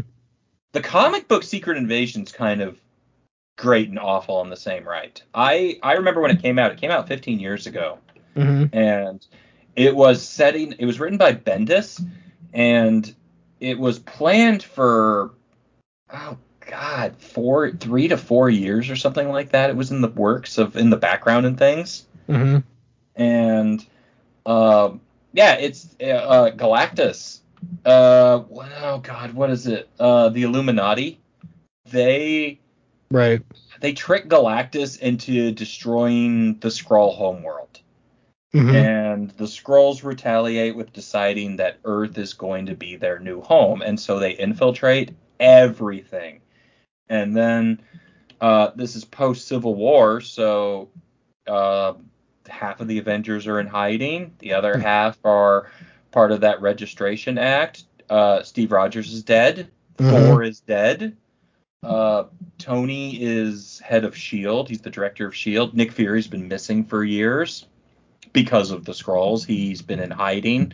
oh right, Yeah. yeah, Yeah, and the Skrulls attack, and it's a giant battle between everybody, and um, it was good Mhm. for the most part. It's an it's a Marvel event, which is the same as DC events, which is uh strong strong couple issues opening, lull in the middle, and then by the end you just kind of lack any kind of empathy for it. You just end up having apathy and just not caring.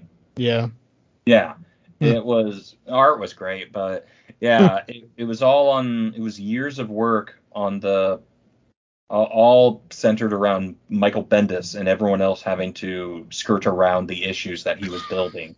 Even Civil War was not Bendis; that was Mark Millar, but they Yeah. still had to, you know, plan a whole bunch of stuff around what was going to come hmm and that's kind of the fault of comics in general and that's the fault with bendis mark millar that asshole who's ruined dc for the last 20 years uh oh yeah, geoff johns. Yeah.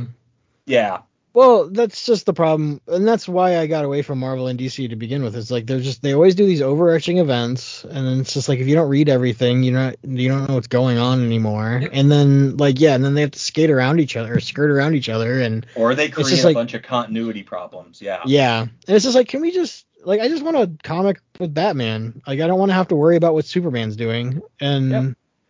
but no, they have to all be in the same universe, and they have to all be interacting all the time, which. Yeah, okay, that makes sense, but comics aren't real life, and that's not why I read them. yeah no that's that's kind of always been my problem when there's like six different spider-man books out and he's doing different things and all Yeah. throughout them or batman or deadpool or superman or iron man uh one whole book was what was it there's a guardians of the galaxy book where tony was part of the guardians and he was flying all over the galaxy with them Oh man, yeah. Well, they're just Yep. capitalizing, and you know they're making as much money as they can off of the characters that are popular. Yeah, But- I still remember when one of the former editors of Marvel he switched to IDW and he was the brainchild behind about two years of bad Transformer comics, and it was filled with continuity issues. And this dude was even writing some that were causing continuity issues, and he was the editor. Oh man. And uh, he was pretty vocal with the fandoms online and stuff, and he flat out said, "Man, I'm surprised you guys can keep track of all this. At Marvel, we didn't even read the uh, the scripts that were coming in." yeah, Jeez. yeah, Let- yeah. He was he was one of the he was one of the editors for Marvel for like five years, and he full on came out and admitted that uh, in the editor side they don't even they don't even read the the issues that are come that the scripts for the issues coming out. They just Well, they- prove they- them and then move on. They make them so fast, I guess. Sure, but yeah, that that makes sense. Yeah, and then and then you know after he left, uh, an editor for um, Marvel came on board to IDW and did the Transformer stuff, and that dude fixed everything. He was a continuity fiend, where he That's good. yeah, um, John Barber started in Mm. webcomics. Mm. Hmm. He was also Mark Millar's editor on his independent books like Kick-Ass and stuff. Interesting. Yep, and he came on, did a couple issues of some of the live action Transformer comics, and then moved on to be the editor, and then he became editor in chief of IDW. that But makes sense. yeah, and he was one of the head writers for Transformers 2, and this dude like fixed everything. Like Mhm. a- a- errors became almost non-existent for five years with IDW Comics. It was wonderful, and I've had a, I've actually had a couple of conversations with him on social media and stuff. He's a great Hmm. guy. That's that's- Surprised. yeah. Hmm. That's good, I guess. Yeah, it's just kind of shocking to see that stuff because, mm, yeah, I I always kind of wonder what the what the role of an editor is in comics. Um, it's the guy. Well, like, cause you hear Yeah. editor No, and like yeah, I figured it's just to like to go over the scripts, make sure everything looks right, but. In comics, the editor is the person who pitch, who's I they uh with IDW wise, the editor was the person who came up with the ideas and then hired script writers. yeah, they're. I mean, yeah. So it sounds like they're more like producers, I suppose. Yeah, because I know the guy who mucked up comics in IDW, a lot of the stuff was his ideas. Yeah. And he, he was very interactive, saying, Would you guys like to see this or this and stuff like that? And he was the one hiring writers and saying, I want you to do a comic about this. yeah. And so I Mm. always kind of figured that they were just the person behind the scenes. You know, I just got my book produced, and for, you know, all intended purposes, you were my editor for it.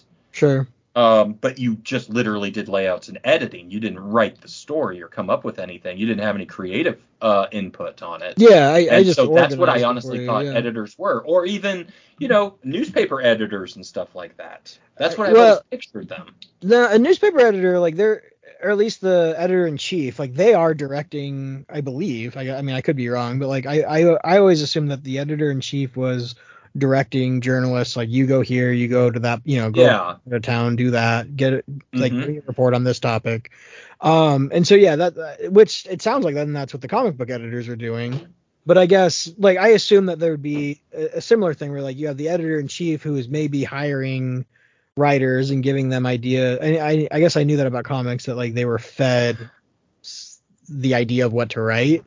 Um, Yeah. But I assume that like any smaller editor probably is doing more of like what I did with your book, where it's more of just like making sure there's not continuity problems, making sure that you know things are spelled correctly, and you know that the Yeah. flow of the book feels right. And and at IDW, their title was just editor, and they were the person coming up with the stories, and then just Yeah. telling the writer. To, I mean, and the weird thing is, is I don't know a lot about uh liter literature editing.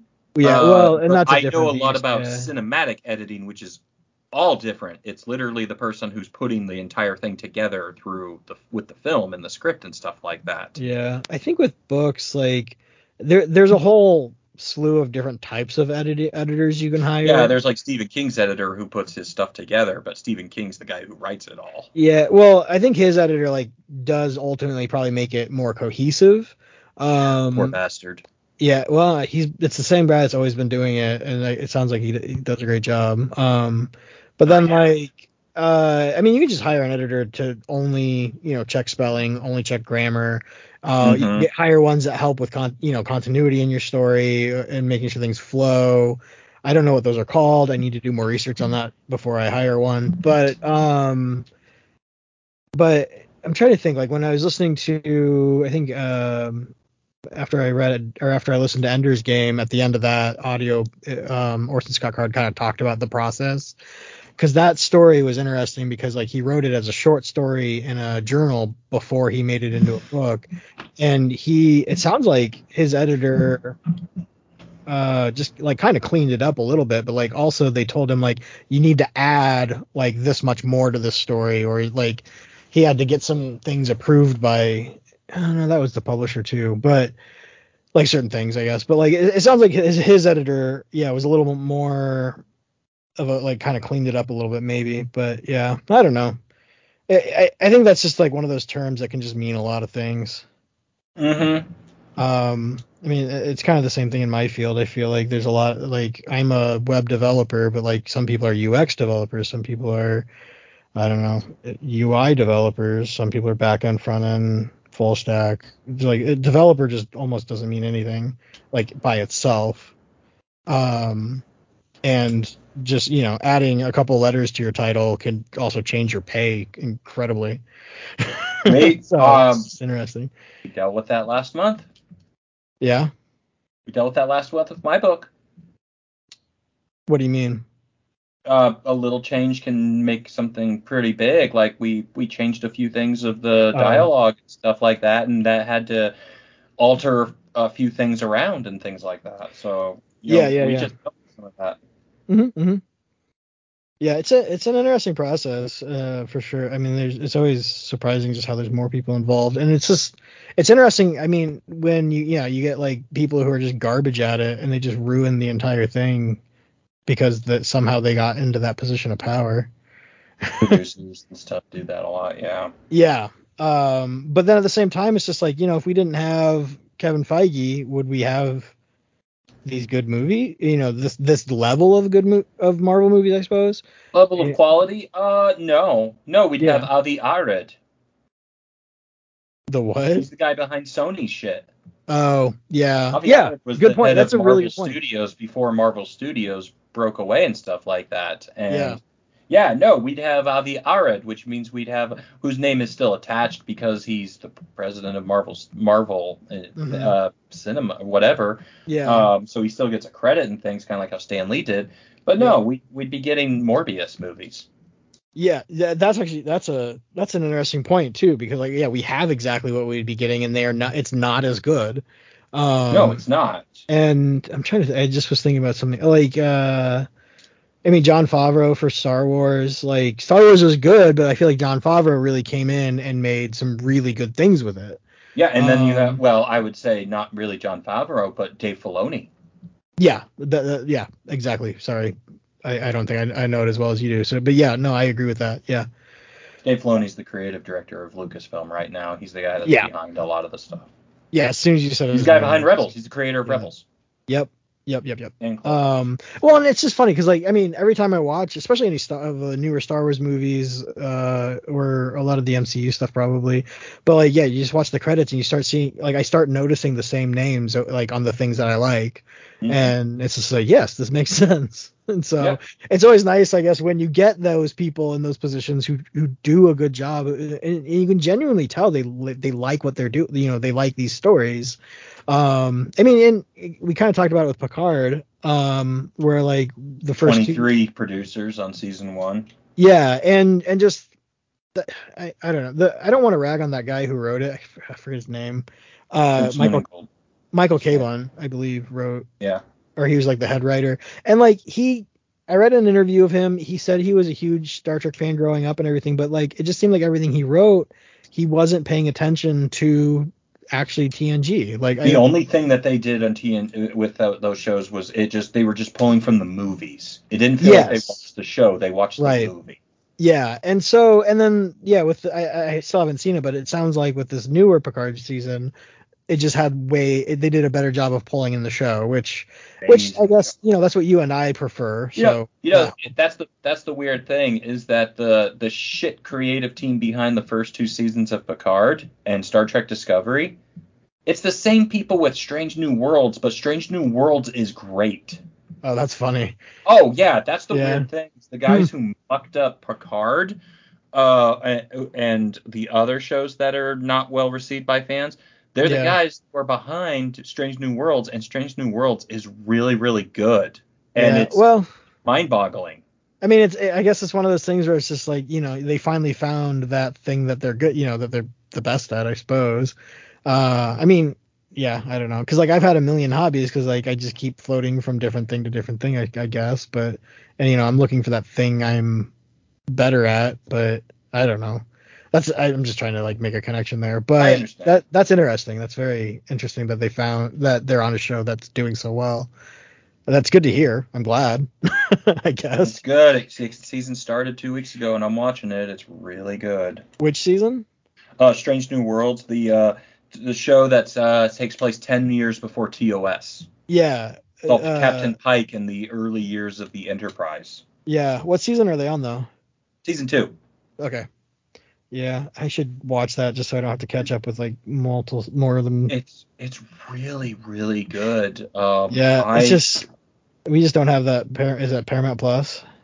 Yeah, or, yeah. I I yeah. can Disney Plus for to watch um to watch to watch Star Trek and stuff, and so yeah. I decided to keep Paramount Plus until August. So yeah, uh, because Strange New Worlds comes back and uh, when I was on vacation two weeks ago, I caught up on all the Star Trek shows, and I finally caught up on Strange New Worlds. I liked the show, but I only watched the first five episodes. I didn't watch the last five, and so I finished up Enterprise and watched Strange New. And then I said, well, let's finish Strange New Worlds finally, and it was really good. Yeah, I need to just watch it. I need to just. It's, I I like it. It's got connections with Discovery, unfortunately, but they're not that big of a deal. Sure. Um, the first season episode opens with a previously, and you get the gist of it. Yeah, I think it's just like I don't know what else is on Paramount Plus, so like yeah, uh, I would be getting of Star it, Trek, man. Just I would well, I'd be getting it just for Star Trek, yeah. And there's plenty of Star Trek on there. What is there? TOS, TNG, Deep Space Nine, Voyager, Enterprise, Lower Decks. Discovery, oh, Strange, uh, it's everything. Yeah. Paramount, Star Trek's a Paramount property, so everything yeah. that is Star Trek is on there. Yeah, well, and it looks like they have the Sonic movies. And they got the Sonic movies. They got the Dungeons and Dragon movie. They've got yeah, all the Transformer which, movies. They've got. Uh. Have you watched the Dungeons and Dragons movie? Oh, can't bring myself to watch it. I've been asked that probably 20 times in the past month by people saying, "Have you checked it out yet?" And I'm like, I, I see it every time I fire up Paramount Plus, but I just can't bring myself to watch it because I just don't care. I didn't think you would. I just you mentioned it so, but uh, yeah, I, I kind of want to see it, but every time I see like a trailer or a snippet from it, I'm just like, I just don't really want to watch Chris Pine. I like Chris Pine. I asked Lee when he watched because Lee didn't want to watch it and he did, and then I said, "Is it medieval fantasy Guardians of the Galaxy?" Because that's what he oh. thought at first with the trailer. That's what I have thought since day one. Is and it? he said, "Not really." Well, that's good to hear, I guess. So I don't know, but I just feel like it's a as much garbage as that I indulge in. It's just not one that I can go. Yeah, let's let's watch that tonight. And yeah. but I, I just don't want to. I have nothing negative against D and D. It's not my forte, but yeah, I don't have like a personal thing of against it. It's just I also just don't like fantasy. I guess I don't like yeah. fantasy. But you like Lord of the Rings. I was about to say that. Like you don't talk a lot about like fantasy, but you like Lord of the Rings. But yeah uh, The Witcher was a bitch for me to watch, and I did yeah. it, but it was a bitch to get I, through.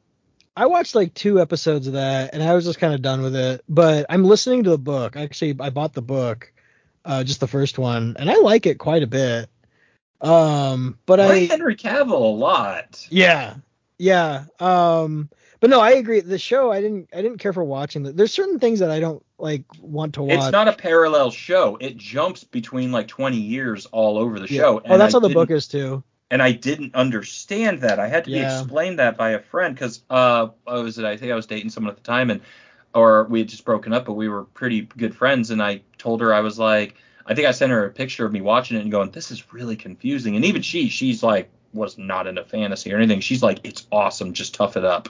Mhm. and I did, but uh, it, didn't. It just it just didn't do anything for me. And I think it's just because I don't like fantasy lore. Yeah, I like Lord of the Rings, but it's the same thing with my feelings toward anime. Just because I like one thing doesn't mean I'm going to Yeah. embrace others. No, no, you you definitely lean more to, into the sci-fi, and I think I do too. Not even really Uh, sci-fi. Uh, That's another thing where like I don't like just science fiction stuff. Right. No. Like and- I, it, it depends on the story really. I- I kind of like a bit of everything, but there's Sure. no genre that I lean on.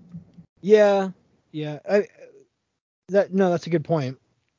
Um, but Yeah, I'm- unfortunately, I'm like I, a lot of people are, and I've mentioned it before, especially with anime, that I like. You know, I like certain things, but yeah, there's no genre that I lean toward. Like you like sci-fi, you like robotic stuff, things like that. yeah, Um, I have a buddy who he loves science fiction too. I got a buddy who loves, who watches everything that is fantasy and things like that. Mm-hmm. And I'm I've never been that person. yeah, Like, no, I, yeah, I just kind of go with what what I find to be kind of fun, but I never go and try and find something similar to it. yeah. No, I get that, and and that is interesting that you say that too, because like if I see something that is probably sci-fi. I will probably just watch it or read it or whatever. But I, I think I'm the same way like about fantasy with you that you are. Like I will I will look at something real hard that is fantasy before I bother with it at all. And so this D and D movie, like I, I, I guess that's just how I'm being about it. I'm just like I just don't know about this. And Yeah. so it's not a heavy priority for me. Um, and it, it's just such, and there's just so much marketing behind it too. It's just like, is it good, or are they just throwing money at it? I can't tell. Mm-hmm. and I Yeah, don't know anyone who's seen it.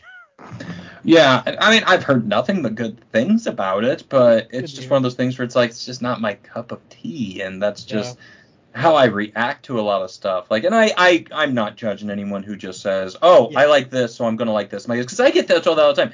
You know, I watch Star Trek, and and I can't tell how many times people have told me to watch Battlestar Galactica or Farscape or yeah, um, Stargate, and I'm just like, nah.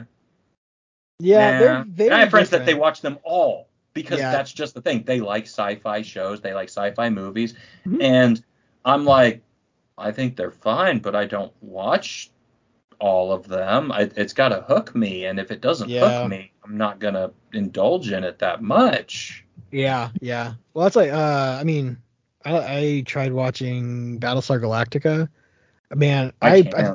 I think I watched like five episodes past where I wanted to stop, and I was just like, I hate this show. Yep. I can't do it. Uh, like, I hated every character, not a single likable character on that show. Uh, Mm-hmm. and it's just like, and I just didn't care what happened. And I its like the- quality also doesn't do it for me. If it's made by Sci-Fi Channel, I probably just can't get past it. yeah, Sci-Fi Channel cannot make a good. Like, I don't they know. can't make anything they don't have any. good. They just don't have money or something, but they keep trying. Yeah, they don't- keep trying. I like I've tried to. Uh, Or it's just hokey. Like they have so many hokey sci-fi shows. I You say that. hokey. I was gonna just be honest and say they make them. They have cheap looking shows. Well, no, they're cheap looking, but then like just the they feel like they're made like they're they feel like a WB show or something like. Yes, and that's the thing is actually I I was gonna bring this up at the end, but I guess we're probably rearing toward the end. Uh, we're about yeah we're at like an hour and forty minutes, so we should be Yeah. wrapping up anyway. There is a show that I am watching Is the WB? make- that will make me hypocritical over what I just said. okay, I'm excited. I'm watching Babylon 5. Oh, the is the new one out or the old one? Uh, uh, well, what happened was is I grew up with Babylon 5. I I love Yeah. Babylon 5 a lot. I haven't watched Babylon 5 in over 20 years, but Well, I the- remember it so much. It's got a good Uh, writer behind it, so like I J. Mi- blame uh, yeah, J. Michael Straczynski, who wrote most of it and everything. Uh, yeah. No, uh, the uh, the trailer for the new movie came out. That's coming. Oh, it's a movie. Okay. Yes, remember. it's an animated film. Travis Yes. texted and told me about it, and I and he a- a- well, we do our weekly phone calls nowadays where we catch up on shows that we're both watching together and we discuss them. He Mhm. asked me if I'd seen it yet, and I said no, and I forgot about it. Yeah. And then last weekend, I or beginning of this week, I said, "Oh, oh yeah, that that trailer came out." Because I asked, "Did you like how's the animation?" Because it's CG, Mhm. and that's Boya like, "Ooh, it's CG." and Mhm. um, he he didn't really praise it or anything. And I watched it. It's so good. That's it's good. not. It's it's in continuity with the show. It's not oh, a nice. thing. Yeah, it takes place a couple years after uh, Babylon 5 ended. Oh, I thought it was a reboot. I don't know why I thought that. They've talked about a reboot, but they keep shelving it all the time. Oh, okay.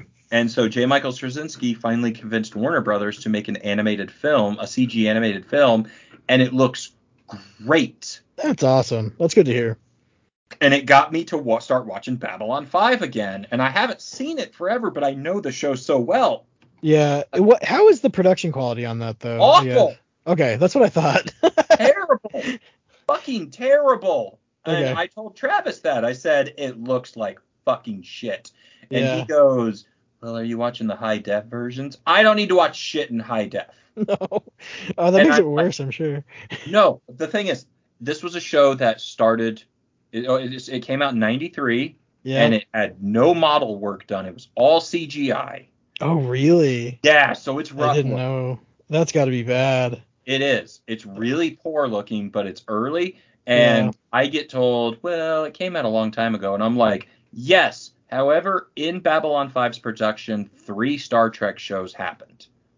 I'm not going to give this a pass when there were three other Star Trek shows that looked. Yeah. Didn't This they remaster it? What? Didn't they remaster it? They they released an HD version. Oh, okay. So I don't believe they went back and redid all the CGI. They just hid it. yeah. Yeah. Uh, okay. So I'm not going to give that a pass when there were other shows, but it's Yeah. not exactly Straczynski's fault. It was Warner Brothers' fault for not giving Right. him a lot of money. But Yeah. the sets are also super cheap looking. That said, uh, there are artists and comics that people don't like, but I love the comic because of the story. I will look bad. I will look past bad looking stuff Yeah. if the story is really good. Yeah. And the acting in Babylon 5 is great. The story is wonderful. But whereas the set, the CGI effects are not that great, the Mhm. makeup effects are wonderful. Hmm. They're that is one thing I'll give it over Star Trek. I think this, this the makeup effects in Babylon 5 are way better than Star Trek's uh, makeup effects back then. Yeah. Yeah, yeah, yeah. I, I know what you're saying now. Uh, cause I haven't seen a ton of Babylon 5, but I just pulled it up, I guess, and I saw a picture. And there's, yeah, there's a ton of, well, there's just more aliens in it. I feel like. A lot more aliens, and they all just don't have forehead bumps like Star Trek. Yeah, I, I got, and that's what I mean. Like they actually look like aliens. so Mhm. Yeah, you've got the Drazi, you've got uh, the Narns, you got uh, the Centauri kind of look like like Napoleon people. Mhm. Um, they're like wearing ancient French outfits, which is funny. But you got the Minbari. Um, yeah, a lot of aliens that aren't just forehead bumps. Yeah, Vorlons with countersuits, and uh, I, I remember even as, when I was younger thinking it didn't look as good. yeah, But um, no, the story of B5 is great. Straczynski really had a plan for this whole thing, and yeah. uh, if no one's ever seen it, I very much recommend it. Shit, I, I- watched on Tubi TV, which is a free app. Okay, yeah, I need to watch it. That Uh, great. yeah, I think what was it on cable or when, It what was, was, on it on? TNT, but I think Yeah. aired, but I remember when I was a kid, I think it aired on like CBS at like one o'clock in the morning sometimes. And that's probably that's why I never watched it. It just wasn't. Yeah, and I, on. I didn't see it until I would like go to my dad's house and uh, he had satellite, so I watched it when TNT brought it out in the late '90s, and they I think there's like five movies too, uh, made for TV movies. Uh, so, uh, but yeah, I've been watching this. I've taken a Hmm. break from Star Trek because I think I've watched most of TNG, which was great, Mhm. but with the Babylon 5 trailer coming out, it kind of just resurged me to want to watch some Babylon 5 because I don't think Yeah. I've really watched it since middle school. And so it's been 20 over 20 years and Hmm. it, it's really good because like I said, the storytelling is uh, overpowers like the effects and things. Yeah. Uh, you know what? And I have seen one episode, and I've, I've brought this up before. It was the episode that I later in life found out that Neil Gaiman wrote, um, which is like a Day of the Dead episode. That's a good episode. Yeah, it was good. I liked it. Good episode. Um, season, which is uh, the the fifth season's not that great of that show because all the story plots wrapped up in season four because they didn't know if they were getting a fifth season or not. oh man. Yeah. See. Okay. So That's one of B five is a lot like Star Trek season ones, where it's not that great, yeah. but it's not bad. yeah. Uh, they just hadn't gotten their footing just yet. Peak Babylon 5 is season 2 and 3. Season 4, they didn't know if they were going to get a final see another season, so they just crunched yeah. seasons into one, which Mm, kind of sucked in some ways. Now, one of my friends, my friend Travis, he thinks season 4 is his he, he says season 4 is his favorite. yeah. I, I it's my least favorite of it uh, Mhm. in reality because it just felt like they rushed everything. And I understand why. They didn't yeah. know. But uh, and then but they did get a fifth season, and it's like okay, well everything's wrapped up. Yeah.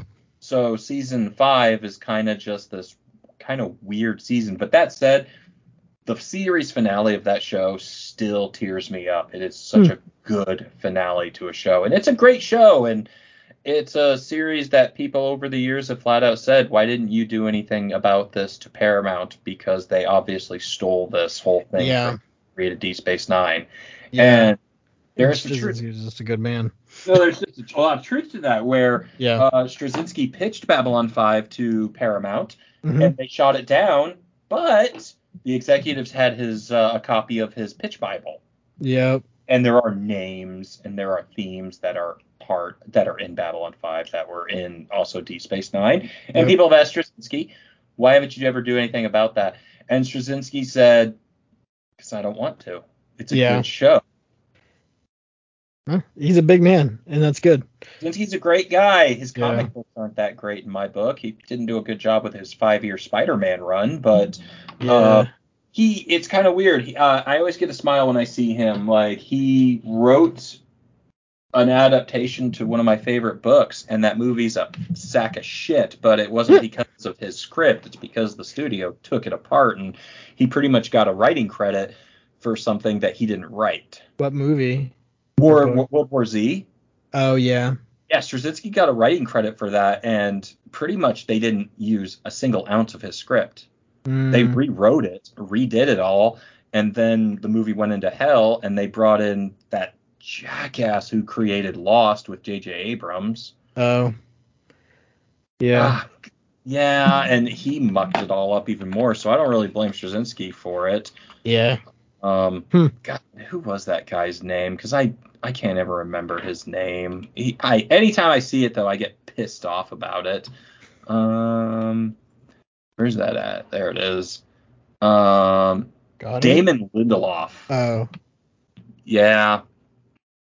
Anytime I see that dude's name on a something, I get annoyed. Like he he has he did Star Trek with Abrams. He did he Oh. came in and messed up. He he came in and rewrote some of Star Trek, and then he wrote uh, wrote some of Into Darkness. He came on to fix quote unquote um, World War Z. He came Mhm. in he came in and rewrote the Prometheus, the Alien prequel movie. He Oh, took geez. that was another that was another script that a, a writer came in and did, and he was hired and everything. And then they came in and secretly brought in Damon Lindelof to fix it all. That. Yeah. That's yeah, he, yeah, he's one of the masterminds behind the uh, the Lost show that kind of just went to shit. Yeah. Yeah. He also, but he did create the Watchmen show for HBO that everyone loved. Yeah. Well, that's good that he found something people like. Or I still never watched that show. Yeah, I have a hard time wanting to watch anything that's Watchmen that's not just the original comic book. I don't mind that that Zack Snyder movie. Yeah, I, I- and I actually respect the changes that they did in that movie from the comic, but that's uh, good. yeah, it's I'm also. not- I mean, if you got six hours to kill, watch the completed version of it. Six hours, man. Yeah, there's the r- theatrical version that was shoot almost three hours long, and then Uh, there's the director's cut, which is like almost four hours long, and then there's the completed version, which was uh the director's cut plus the animated pirate story they re- they released as well, mixed Hmm. together with it, because there's that whole pirate ship story in Watchmen as well. okay. Mm-hmm. Yeah. Hmm. Yeah. All I can say. Yeah. What? uh, what? Uh, I was looking up uh when I was looking up the cast for Secret Invasion, I saw a name that I recognized, Dermot Mulroney, the uh, the president in the show. Yeah. He was in uh he's in one of my favorite movies, which is is uh the Liam Neeson movie The Grey. Oh. Yeah, I I recognize that name. That's a great movie. I recommend it to uh anyone who hasn't seen it. The Grey is a really Oh yeah, that guy. Mm-hmm. I didn't recognize him in the, as the president, like the I did. I did. Like he looked familiar. I just couldn't place him. That's funny. yeah, he's good in The Grey. He's really good. Yeah, I've seen Hmm. him in that, and then he was in the last Scream movie as well. Yeah, he's a he's an interesting actor. Like I feel like he's all over the place. He's a Like, working man. Yeah, he has 16 things co- upcoming. That's Yeah, funny. he's a working actor. Yeah. He's a character actor. It's kind of like Judy Greer and some of those guys that are just like, oh, there they are. That's one of the fun things. He's a handsome man. That's what he is. You know, that reminds me of a discussion I had with one of my friends uh, yesterday. All right. Uh, he referred to an ugly girl as a handsome woman. And Oh, I had to explain to him that handsome woman is technically not an insult. yeah, that's an old-fashioned way of saying beautiful. It's an old fashioned way of referring to an older woman as attractive. Um. Like when you Yeah, hit yeah, yeah, yeah. Just yeah. a, It's, a pretty woman, an older woman is considered handsome. It is a compliment. And he's like, no, it's considered an insult. And I said, no, no, it's not. Maybe now, Well, now, yeah, not historically, yeah. back in the day, though, if you if you referred to a woman as handsome, it was probably a woman in her, you know, late 40s, uh, above 50s and such, who was still very beau- very pretty. Um, it was it, it was compliment. Yeah. It's a compliment Um, for an older woman. Well, I feel like in Pride and Prejudice, it was used for the main characters, and they were supposed to be known for their beauty. So, like, I mean, that's pretty old English too. I mean, before That's it. like 200 years ago. Yeah, but um, but I, I mean, don't don't call a woman handsome nowadays. They will not. No. But yeah, it, it, it yeah, in, in older English, it, it meant attractive. Yeah. I remember that's been used in Star Trek in TOS with the Salt Vampire, where uh, a woman, uh, uh, a, a vampire is portraying a woman, and McCoy sees her as like extremely young, and she's actually an old woman, and McCoy is like, "You see her, Jim? She's doesn't look a day past 25," and Kirk is like, "She's got some gray bones." Uh, and he's saying that next to the woman's husband, and he's like, uh, "Forgive me, doctor. She's a handsome woman, but 25, no." Yeah. And uh, in uh, TNG, when the episode where Picard gets stabbed in the gets uh, shot in the heart, and then Q does a whole quantum leap thing. Yeah. Uh, Picard gets shit faced the night beforehand as a cadet, and he um, he hits on an older woman, Mhm. and he has to go on a date with her, and she's like, "What? I don't look as pretty." Uh, at, than uh, when than when you were drunk, and he goes, "No, no, it's nothing like that. You're a very handsome woman." Mhm. And she goes, handsome. That's what boys say about their grandmas. Oh, that's funny. Yeah. uh, yeah. Yeah, Well- him and I had to have a discussion about that because yeah, he really thought that han- calling a woman handsome is uh, is a negative term, and I'm like, maybe for your generation, but 50 Yeah, years ago, that was a compliment for, you know, a woman in her 50s and and up who was still pretty. Like, uh, um, oh gosh, what what is it? Um, oh, who who would be a good example of that? Um, I don't know. uh, Helen Mirren. Oh yeah, sure, okay. Yeah, Helen Mirren, I would say, is a handsome woman. Yeah. If I was going to use that term, Yeah, yeah, yeah. I see what you're saying. Uh, she's aged well. Yes. Yeah, yeah.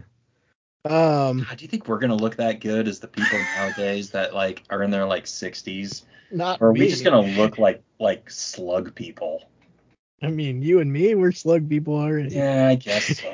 Um, on that note, it's, should. it's like it's like uh, yeah.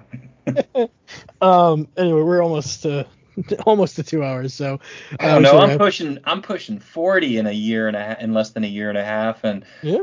I still don't imagine myself looking like I'm close to 40. Yeah, no, I I agree with that. I say that Um, surrounded by my toys. Yeah, the toys keep you young. if only they do something for the waistline. Yeah, too bad. Uh, anyway, we should had uh wrap this up. So Wrap it up. but uh, yeah, everyone's still listening. Uh, head over to the website, go check out our merch, uh, recordinglivepodcast.com. Uh, yeah, and hit up us, hit us up on social media. Nobody talks to us there, so do that, please. Um, and uh, thanks for listening. Thanks for listening.